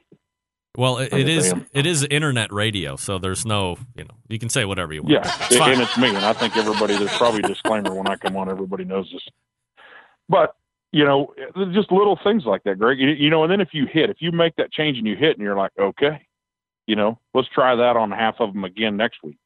You know, and if it works again, and you think it's good, then I might think about doing that on my, on my second pan of chicken. You know, I always make those little little tweaks on, on one thing. I never have gone to a contest, you know, and, and just switched all my chicken. I might do one pan this way, one pan this way. I'll do two racks of ribs this way. I'll do two racks of ribs this way. I'll do that, but that's my practice, you know, and, and and I'll do that. But when you sit back and you look at that and you're thinking, okay, well, I used to just do this and this. Well, we're using a whole different rub than what we used to use. You know, okay, well, let's go back to that. You know, and you make that change, and, and then you know, before long, you just find out there's things that you're doing that that I don't care who you are, you think about it, and you didn't really notice it. But when you go back, well, let's go back to when I was hitting really hard. That was two years ago. what was you doing then? You know, over the period of two years, you've changed something. How you know, long? How so- long do you wait for? You know, obviously you're not getting scores that you're accustomed to. So, how long do you take those scores not being where you need to be or where you think they need to be in order for you to say, "Hey, let's start going back and looking at how we used to do it, generating that list." What kind of a time frame is that? Well, well, I can give you a pretty damn close timeline. Last year, I started cooking in March, and we didn't really do great in chicken. And I cooked that same damn chicken all the way up to about the first of October oh, before I before I started changing it. You know, and that's cooking a lot. You know, in between there, and then I started making a few little changes, and and it was just little, very little things. You know, and I think there was some of that that that smart chicken had kind of gone to shit. I think because everybody's cooking it, and I wasn't getting as good a chicken. So I started being more selective on my, my product. You know, I just started being a little more selective on things. And, and I, I did a few practice cooks in November, you know, uh, here at the house. And that's something that I have never done. I've never practiced. I mean, that's stupid. I know it sounds, but I, I just never have. You know, and then so I did some practicing and and did a few things, and I even cooked a couple briskets and tried a couple things, and uh, you know, hell, I was pretty much happy with all of it. And we started running it this year, and it's hitting again. But you know, it's early in the year. I mean, hell, what what you're doing now that's hitting may may suck here in, in another month or two. And that's just something that you've decided that you can live with, judges and and trends and, and this and that. Yeah, you know, you got to. I mean, I, I think when you get into it, you got to. I've never really, you know, I've never really ventured off anything deep. It's not like I've gone from Kansas City style to to straight vinegar. You know, I've never done mm-hmm. anything radical. And I've gone a lot of places where they tell you that. You know, I go cook in Georgia. The first time I went there, they're like, "Boy, that Kansas City shit ain't gonna work down here. You better run vinegar. You better do this." And I ran my same old stuff, and, and we won the damn contest. You know, so I, you know, good food's good food. That's another thing that has always been instilled in me, and and I believe that. You know, I, I don't believe that that California food won't won't hit in, in Kansas City or in the Midwest, or the Midwest food won't hit out there, or vice versa in Georgia. You know, good food's good food. Darren Warth was on the show last week, and he had said, which he said on this show a number of times before, he hopes to put middle of the road barbecue, and he went into a little bit more detail by saying, I don't want the judge to bite into that rib or that chicken or that brisket and go, hmm, I wonder what that spice is, or I wonder what's in that. He wants them to take a bite and go, that's really good, and then just put it down and, and move to the next one. To me, I'm like, yeah. I would almost want that judge to be like, hey, what was that? Like it, I see it as him thinking that in a good way, and evidently that's not the right way or, or the best mindset to have. You just want it to be good, and that's it, not have him stew on it or her. Yeah, I, I agree. I want them to take a bite and think, damn, that's good. I don't want to offend anybody you know, and, and being middle of the road, it, that's that's the easiest way to not offend somebody. I don't want to be too salty. I don't want to be too sweet, and I damn sure don't want to be too hot.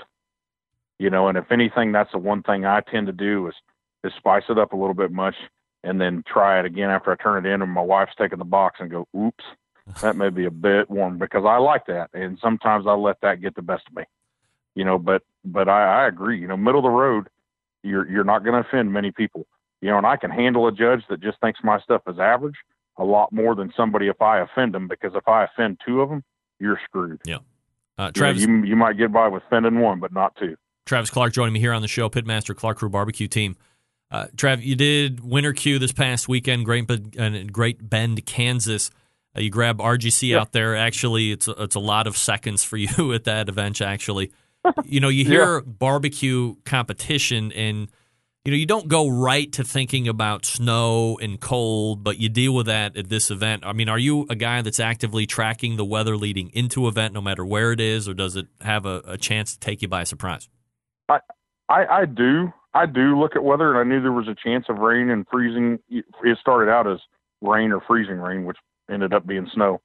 I, I do look at that. I look at the weather before I get to a town. You know, like if I'm stopped getting fuel, I, you know, I'll type in where I'm going and I think about that because I try to think of when I pull in, I want to know which direction trailers are parked. You know, if some are going east and west or some of them are going north and south, I want to know where the wind is going to be situated with my pit. I always think about the wind first. I don't care about temperature. I care less. I, I don't even matter. Wind is all that matters to me. I like. I mean, I like wind coming across my pit a certain direction. I prefer it if it's possible. So I always look at that. And I mean, there's a there's a lot of times, you know, they'll they'll say, "Hey, we got you a spot right here," and I said, "I'd prefer to be right over there." You know, even if it's a little further away, uh, that's the most important thing to me. From a high level, obviously, you're you're always happy with a reserve grand. Uh, you always like to win it, of course, but uh, top ten finish for yeah, anybody is something happy, you like. Happy. well, yeah, of course. Yeah. but no, I mean, it, it was good. Go? Yeah, good, uh, good, a lot it, of good second good. place. You know, you, would like to, you'd like. To, I, I'd feel a lot better coming out with a category win you know, it was a lot of seconds, you know, but hey, that's better than thirds, which I was the king of last year. You know, so I mean, you're happy with it. It was a good cook. Um, obviously I could improve things. There's there's things I need to do to to to be better, and uh, I mean I'll never stop for that. Anybody that knows me, I'll never stop that. I mean I'm just always going to keep going to try to be better every single week. Coming towards the end of March, do you have goals here over the next couple months that you would like to hit, or what are your what like what did you Um, what did you plan for 2017 for goals? Um, I, I definitely want to be back in the top ten in KCBS, and I want to be in the top ten in every category. That was my goal I set out this year. You know, uh, we didn't get that done in chicken last year, and uh, I don't feel for as many times as I cooked that that was acceptable. And I'm going to try everything I can to uh, be in the top ten in every category this year. On the off chance you find yourself in the in the at the end uh, for a run, will will you will you make a, a battle for team of the year, or you have one and that's enough for you? Mm, I don't want to get into it like I did with Dave. I mean, that was just, I mean, uh, KCBS means a lot to me, but after doing it, I don't think it was worth that. I, I really don't. I mean, it's, uh, I I don't know. I mean, I I don't feel that it was worth it. I mean, and, uh, if I, if I'm, if I'm in it, I mean, if I'm legitimately in it and, and it's with, with, uh, some friends of mine, especially, I think it would mean more to me. You know, I mean, if it's, if you're in it and, and it's against Darren or it's against Blaine or against Qualls, again, if it's with your friends, I think that adds a whole nother level to it, the, a level of excitement, you know, when you can enjoy, uh, you know, cooking with those guys. I think if it was against somebody that was freaking completely different area than me, and and you know we weren't going to be going head to head, I don't I don't really know if that'd be as fun, and I probably wouldn't want to do it. Travis, do you think there's room for, lack of a better term, multiple teams of the year? In other words, let's say there's a gold level, and that's 35 plus events during the course of the year, and then you have a silver A- level that might be. Is that something that you hear being bannered around, or something that you think could could actually get done? But I, I absolutely, I absolutely think it could be. I mean, I, I'm I'm open to a lot of these rules. You know, Sterling and and Qualls. There, there's so many guys. Darren, right? There's so many guys that have great ideas, and you listen to them tell them, and they're all great. You know, they all have their valid points. But I definitely think there's a lot of room to improve on the team of the year process. I think. uh I mean, I'll just say it. I think there's a lot of people that are chicken shit to make that move. You know, I mean, they're all you know, most of the moves they want to make, you stand back and think, God, you're a dumbass. I mean, that has nothing to benefit barbecue or the cooks, you know. There's, you know, I think it gets to that point where I, I think if it's going to be made, I think I think there needs to be a lot of research put into it. I think there needs to be a lot of input. I hear all the time that there's only ten teams in the country that give a shit about team of the year. I hear that all the freaking time, you know, and I think, you know, and it pisses me off because I work my ass off to do it. Yeah. And, and when some chicken shit says that, I mean, you're taking you're taking and devaluing what the hell I work for, and, and it pisses me off. You know, but at the end of the day, you know, if that's how they feel about it, that's fine. You know, so if that's the case, if only ten of us care about it, why don't you ask those ten what they think they ought to do with the team of the year? You know, I mean, why the hell I got some clown up there that don't know anything about it making that decision if nobody cares about it? You know, so I mean, it's a it's one of those things that can get pretty heated about it. You know, I mean, there, there's a lot of good decisions. I mean, I don't think it should be a year long deal like this. You know, little things. You know, maybe there was brought up the point of starting a season at, different times to to encourage more people to do it. I can see the good and bad of that. It gives you more options of where to go cook, but also it doesn't make your best teams have to compete against each other. You know, so that's kind of a downfall. I mean, I don't know if there's a right or wrong way, but I think there's some things that could be done to improve it. And, I think there's a hell of a lot of people with a lot of brains and a lot of smarts about it. And those decisions should be made other than a bunch of people in a damn room making a decision that don't know shit about it. Uh, Trav, where are you gonna where are you gonna be competing at next? Um, let's see. I got a class this weekend in Wisconsin, and then I go to Shawnee, Oklahoma, and do that double header. I think they're going to have like a hundred teams there. Wow. Yeah. You love you love the big ones. Oh God, I do. It's so fun. I mean, anything goes. I mean, that's that's the kind of contest. I mean, you know, two calls to win it. You know, most contests you cook, you know, you got to have three or four calls.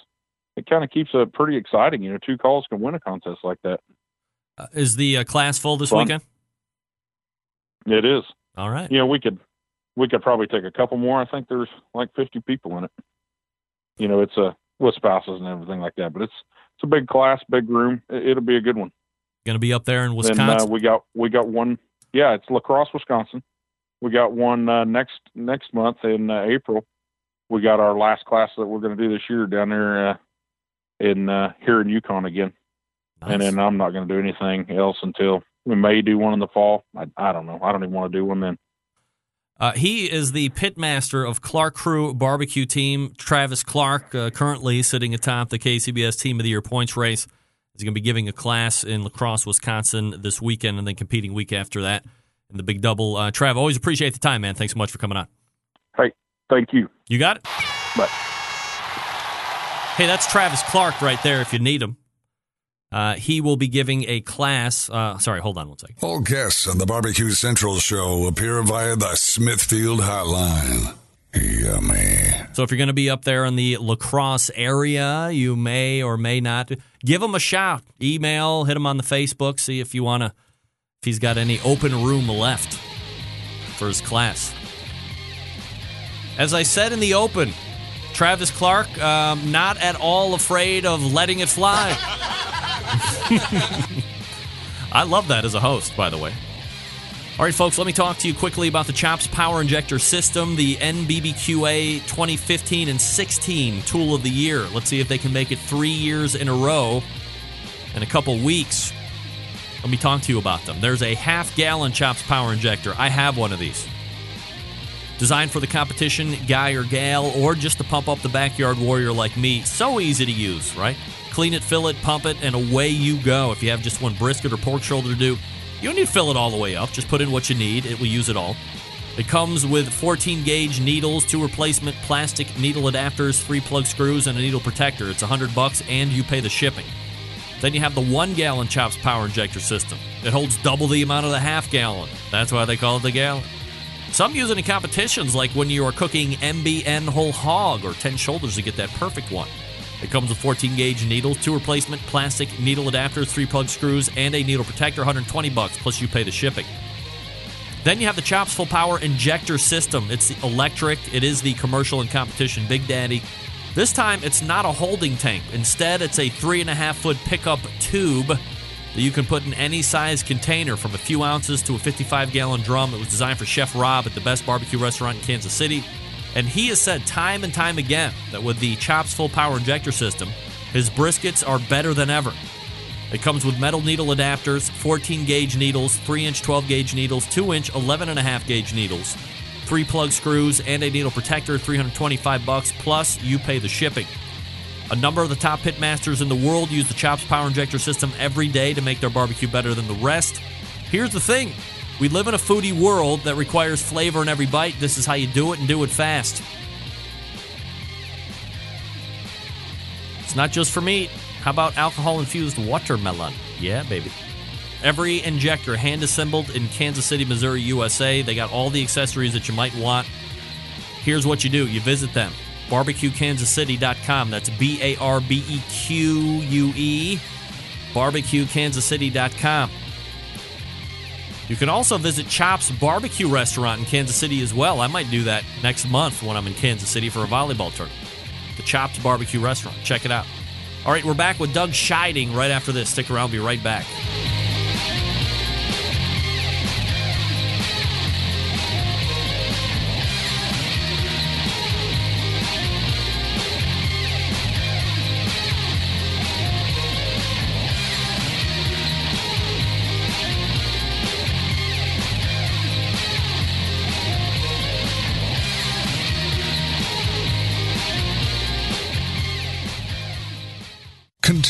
To produce incredibly mediocre content in an exceptionally professional way.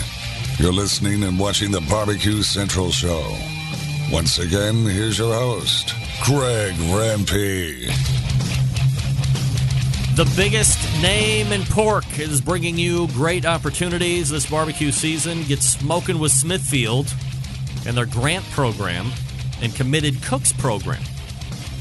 You can learn more at smokinwithsmithfield.com. That's smokinwithsmithfield.com. My next guest is the official Texas correspondent also the pitmaster of Rogue Barbecue Cookers. Welcome back, Doug Scheiding to the show. Dougie! What's up? How are you, Greg? I'm uh, doing very well. Let me reset my uh, news scene here. Get Travis Clark out of the way. There's Doug. All right, uh, bad connection. I got to hang up and call you right back. Okay. Sounded like ass. Woof. Sometimes the uh, Skype is. Oh. Wow. What is that? Woof. We might have to go Hotline Jones here, Doug. No worries. It seems to be a little more clear now. I'm getting an incredible amount of electric on the line for some reason. Just uh, just call the hotline. 216 220 0966. Oh, wait. Did it go away? No, I'm here. Yeah. The um, the electric went away though. All right. Hey. Oh, okay. Well, no, it didn't. It didn't. Oh, oh, oh, my lord. Call the phone. Woof. All right. Right. Hanging up on Doug. You- You're hearing that, right? God, annoying. I hate when that happens. How can how can I have a perfectly good interview with Travis Clark and then I call on the Skype, which is supposed to be phenomenal, and then I get crap? Get that big stuff out of here. Good Lord.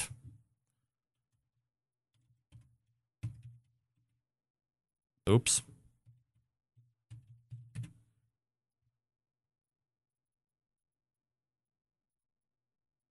Doug. Greg. Wow, way better. How do you not know the call in line, Doug? Come on. Big stuff out of here. What are you doing? I had it under Barbecue Central instead of uh, under Greg Rempe. So That's funny. All right, so let's get into it here a little bit. Um, of course, last week I had Darren Warth on the show recapping the big win in Texas for the barbecue side of things. I guess uh, let's Right. start there. I mean, he was runner up a couple years before that. He's been in a total of three times. He said this was a huge event as far as the bucket list of items that they needed to cross off. Uh, prior to last week, this was the one to, that was the last one to cross off. According to him, he'd won everything else. We've kind of backtracked a little bit on that.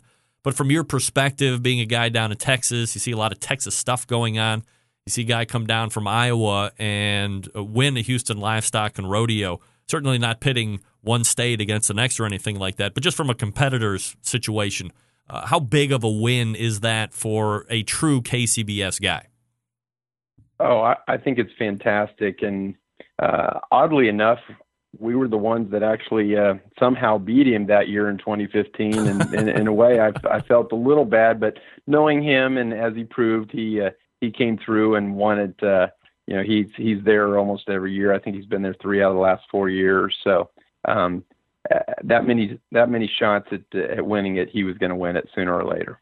Are you a believer in the fact that while he had on a number of occasions backed off Memphis in May, last week he said, "Well, if you know, if you would have asked me Saturday, I would have said I had no interest in doing it, but on a Tuesday." At 9:14 Eastern Time PM, he said, "Yeah, you know what? We're thinking about that, and, and we might entertain it." You think that that's something he might follow through with?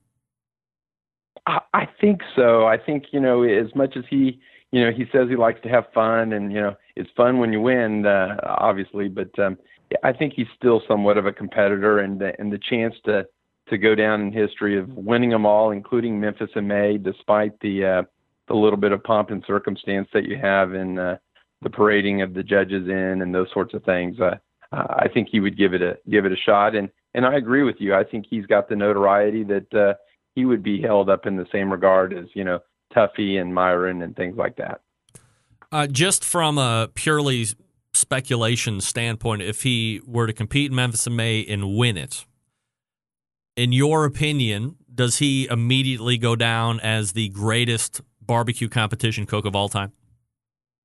Uh, absolutely. I mean, there's potentially the argument that that could be made for him right now. So, uh, so I I think if he won that, that would certainly solidify it if if he hasn't already done so. That now. that leads to this question: If he does that the following year, is he immediately voted into the Barbecue Hall of Fame? I would say absolutely yes. Some of us work so hard to be ignored. All right, Doug. Um, in in uh, in keeping up with the Houston livestock and rodeo discussion, there was a Steve. I can't believe it's kind of become termed that a Steve Harvey esque moment. Uh, its own little weird announcement debacle in the dessert category. Talk to me about that. Well, you know, the dessert the fri- is the Friday turn in, and they only announce on Friday. They come and, and do the pomp, you know, in circumstance. They ring the cowbells and horns, and people cheer, and then they give you a finalist sign. So only the three teams that finished one, two, and three were were announced on uh, on Friday evening. So they are automatically those three teams get to go up on stage on Saturday along with the uh, the top eight in the uh, you know chicken ribs and, and brisket. So they they already know that they've made the finals and that they'll be up on stage regardless of of how they finish in in the three major meets. Where does the debacle start? The debacle started well. The you know the Saturday went. You know they had the the awards and they had those three teams up up on stage, and um, we we noticed that they didn't give us the results on Saturday evening for the for the the different uh, Dutch oven finalists Yeah. and how you placed. And so we, uh, I did get something, some news on Sunday because I was curious because we, you know, my wife cooked and and she wanted to know how she did. Uh, she had placed eighth and 16th there before, so she thought she would, you know, do decently this year. And then, so then we, it came back that we we finished 30th. But um, in, in what we got, it, it said that we cooked an apple do, and Jen's my wife was like, "We cooked bread pudding."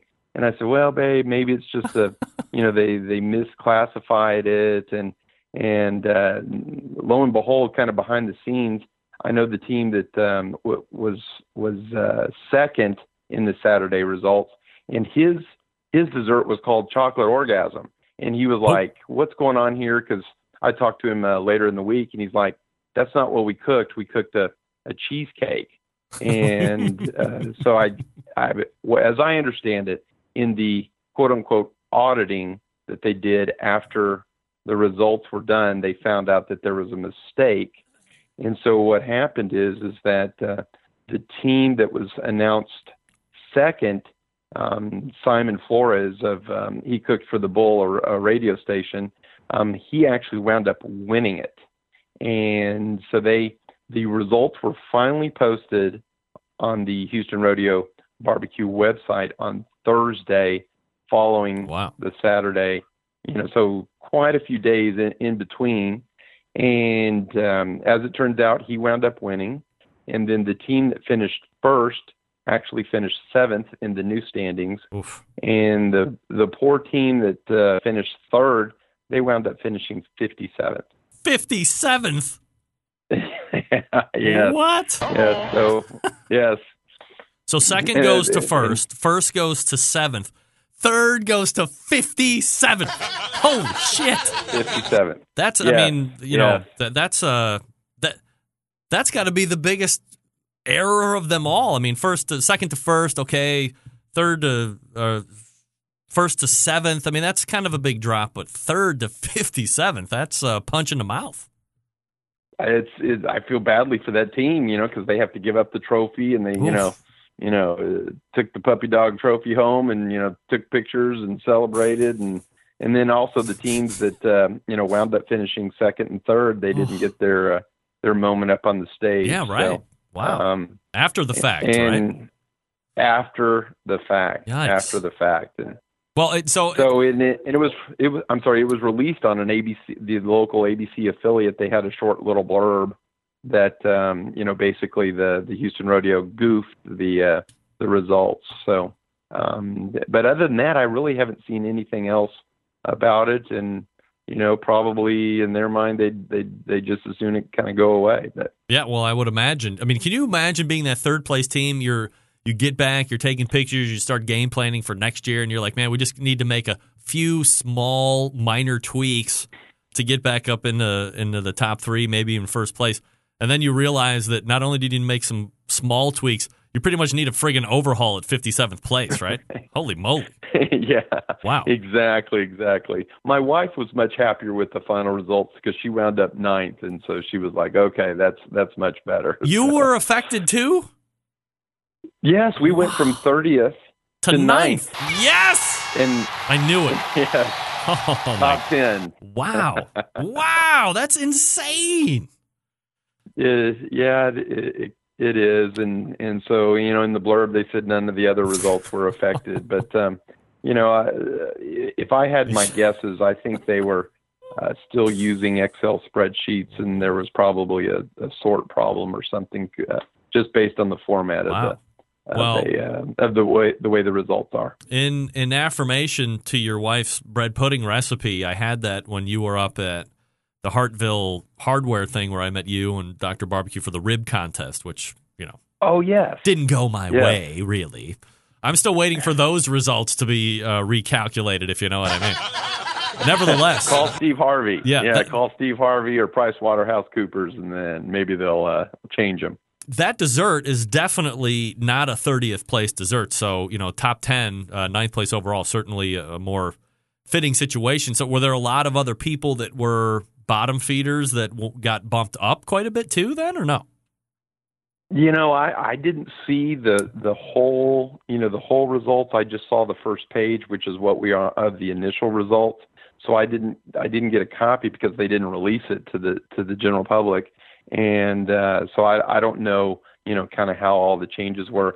I just you know it's it's easy just to figure out who the top three were on the stage, Wow. and then how they finished in the final results. So uh, I actually know the team that that was third and and then wound up finishing 57th. So Yikes.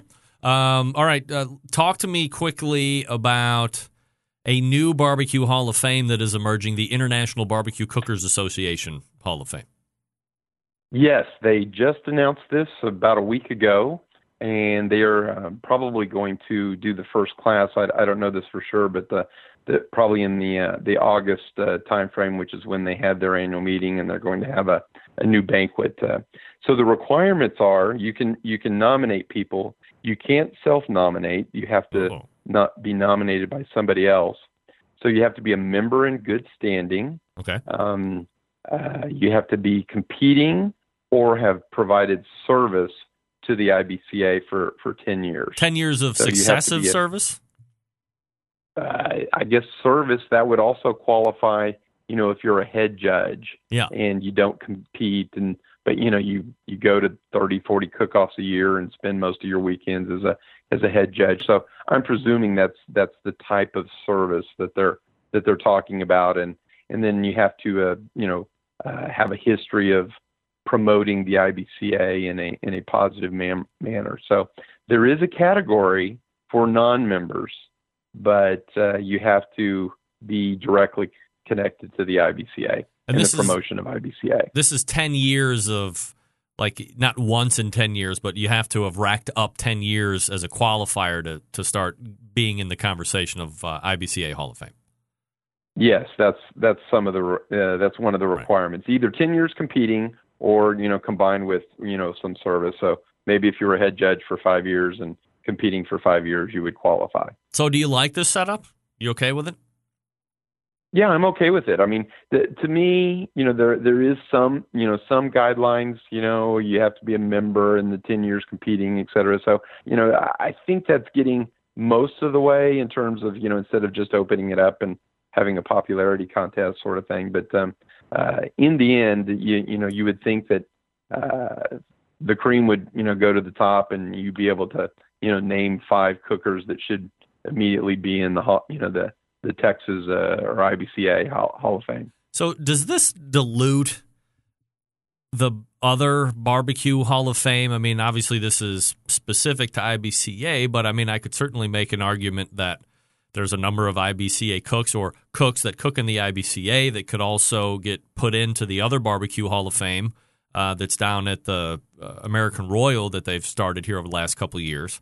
Does it dilute? Um, is it competing? Is it, does it make it kind of weird now that there's going to be factions of barbecues, halls of fames, ish? Yeah, I, I, I think it's I think it's more of the competing to a certain extent, and but that's what you've got with the you know multiple organizations that that we have throughout the U.S. So you know, in the end, uh, each each organization could have their own uh, their own Sure. Hall of Fame. Right. Could be KCBS Hall of Fame and an FBA Hall of Fame and the IBCA Hall of Fame and then the Barbecue Hall of Fame, whatever that is. Exactly. So Wow. I mean, and, and that was you know one of the when when you interviewed Michael, that was kind of what he was talking about. That uh, you know the there's too many different factions instead of you know one overarching uh, national barbecue you know cookers association Hmm. or whatever that that basically is is a conglomeration of all of them. Um, Doug, where are you going to be competing at next? Uh, my next competition is April 1st. I'm going to be competing in uh, in New Braunfels, but uh, I'm also uh, going to be competing in the, uh, the Traeger uh, Meat Madness, and uh, so I've submitted a recipe, and we'll see how that goes. They they pick 64 recipes, and and then they compete against each other on a on on their website. So Uh, like an NCAA bracket thing. yeah, yeah, yeah, and they're and they're calling it Meat Madness. All right. Uh, breaking down the dessert debacle at Houston Livestock Rodeo and the IBCA Barbecue Hall of Fame. He is the pitmaster of Rogue Barbecue Cookers and, more importantly, the official embedded Texas correspondent of the Barbecue Central Show, Doug Scheiding. Doug, always appreciate the time, man. Thanks so much. Thank you, Greg. You got Appreciate it. Bye bye. It's Doug. Everybody knows Doug. Everybody loves Doug. I love Doug. All guests on the Barbecue Central show appear via the Smithfield Hotline. Yummy. Uh, so he will be in the NCAA styled bracket for Traeger. So look for that. Vote for Doug. I mean, everything's a popularity contest now, except the IBCA. That's not a popular. You cannot self nominate. That puts me right out. Fine. Big stuff out of here. All right, let's talk for a few minutes about the longest running sponsor of the show, located in Warminster, Pennsylvania, the Barbecue Guru. Gang, if you've been thinking about automatic temperature control devices for your cooker, stop here. This is the company that started it all. They are the creators of this technology. Why are you going to buy it from anybody else?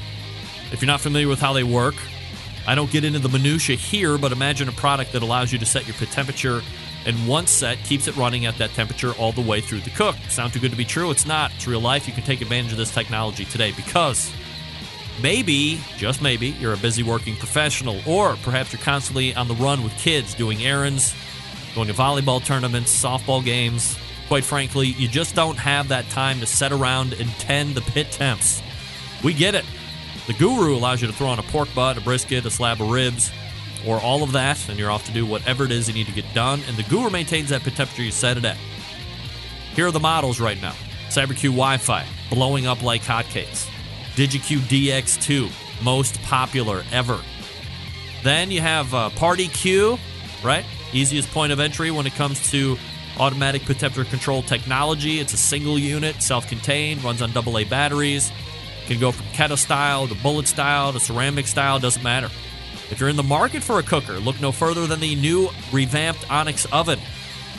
The Onyx oven now winning across the country in competitions and backyards. Do yourself a favor, head on over to bbqguru.com and check out their products. If you have any questions about what to order, call them directly. 800 288 GURU. They will make sure you're outfitted with exactly what you need to get you up and running right out of the box. Don't guess.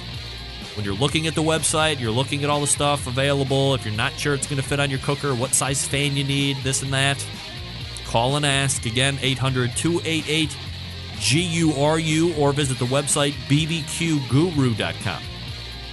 The Barbecue Guru is a breakthrough in barbecue technology. We're back to wrap it up. Stick around.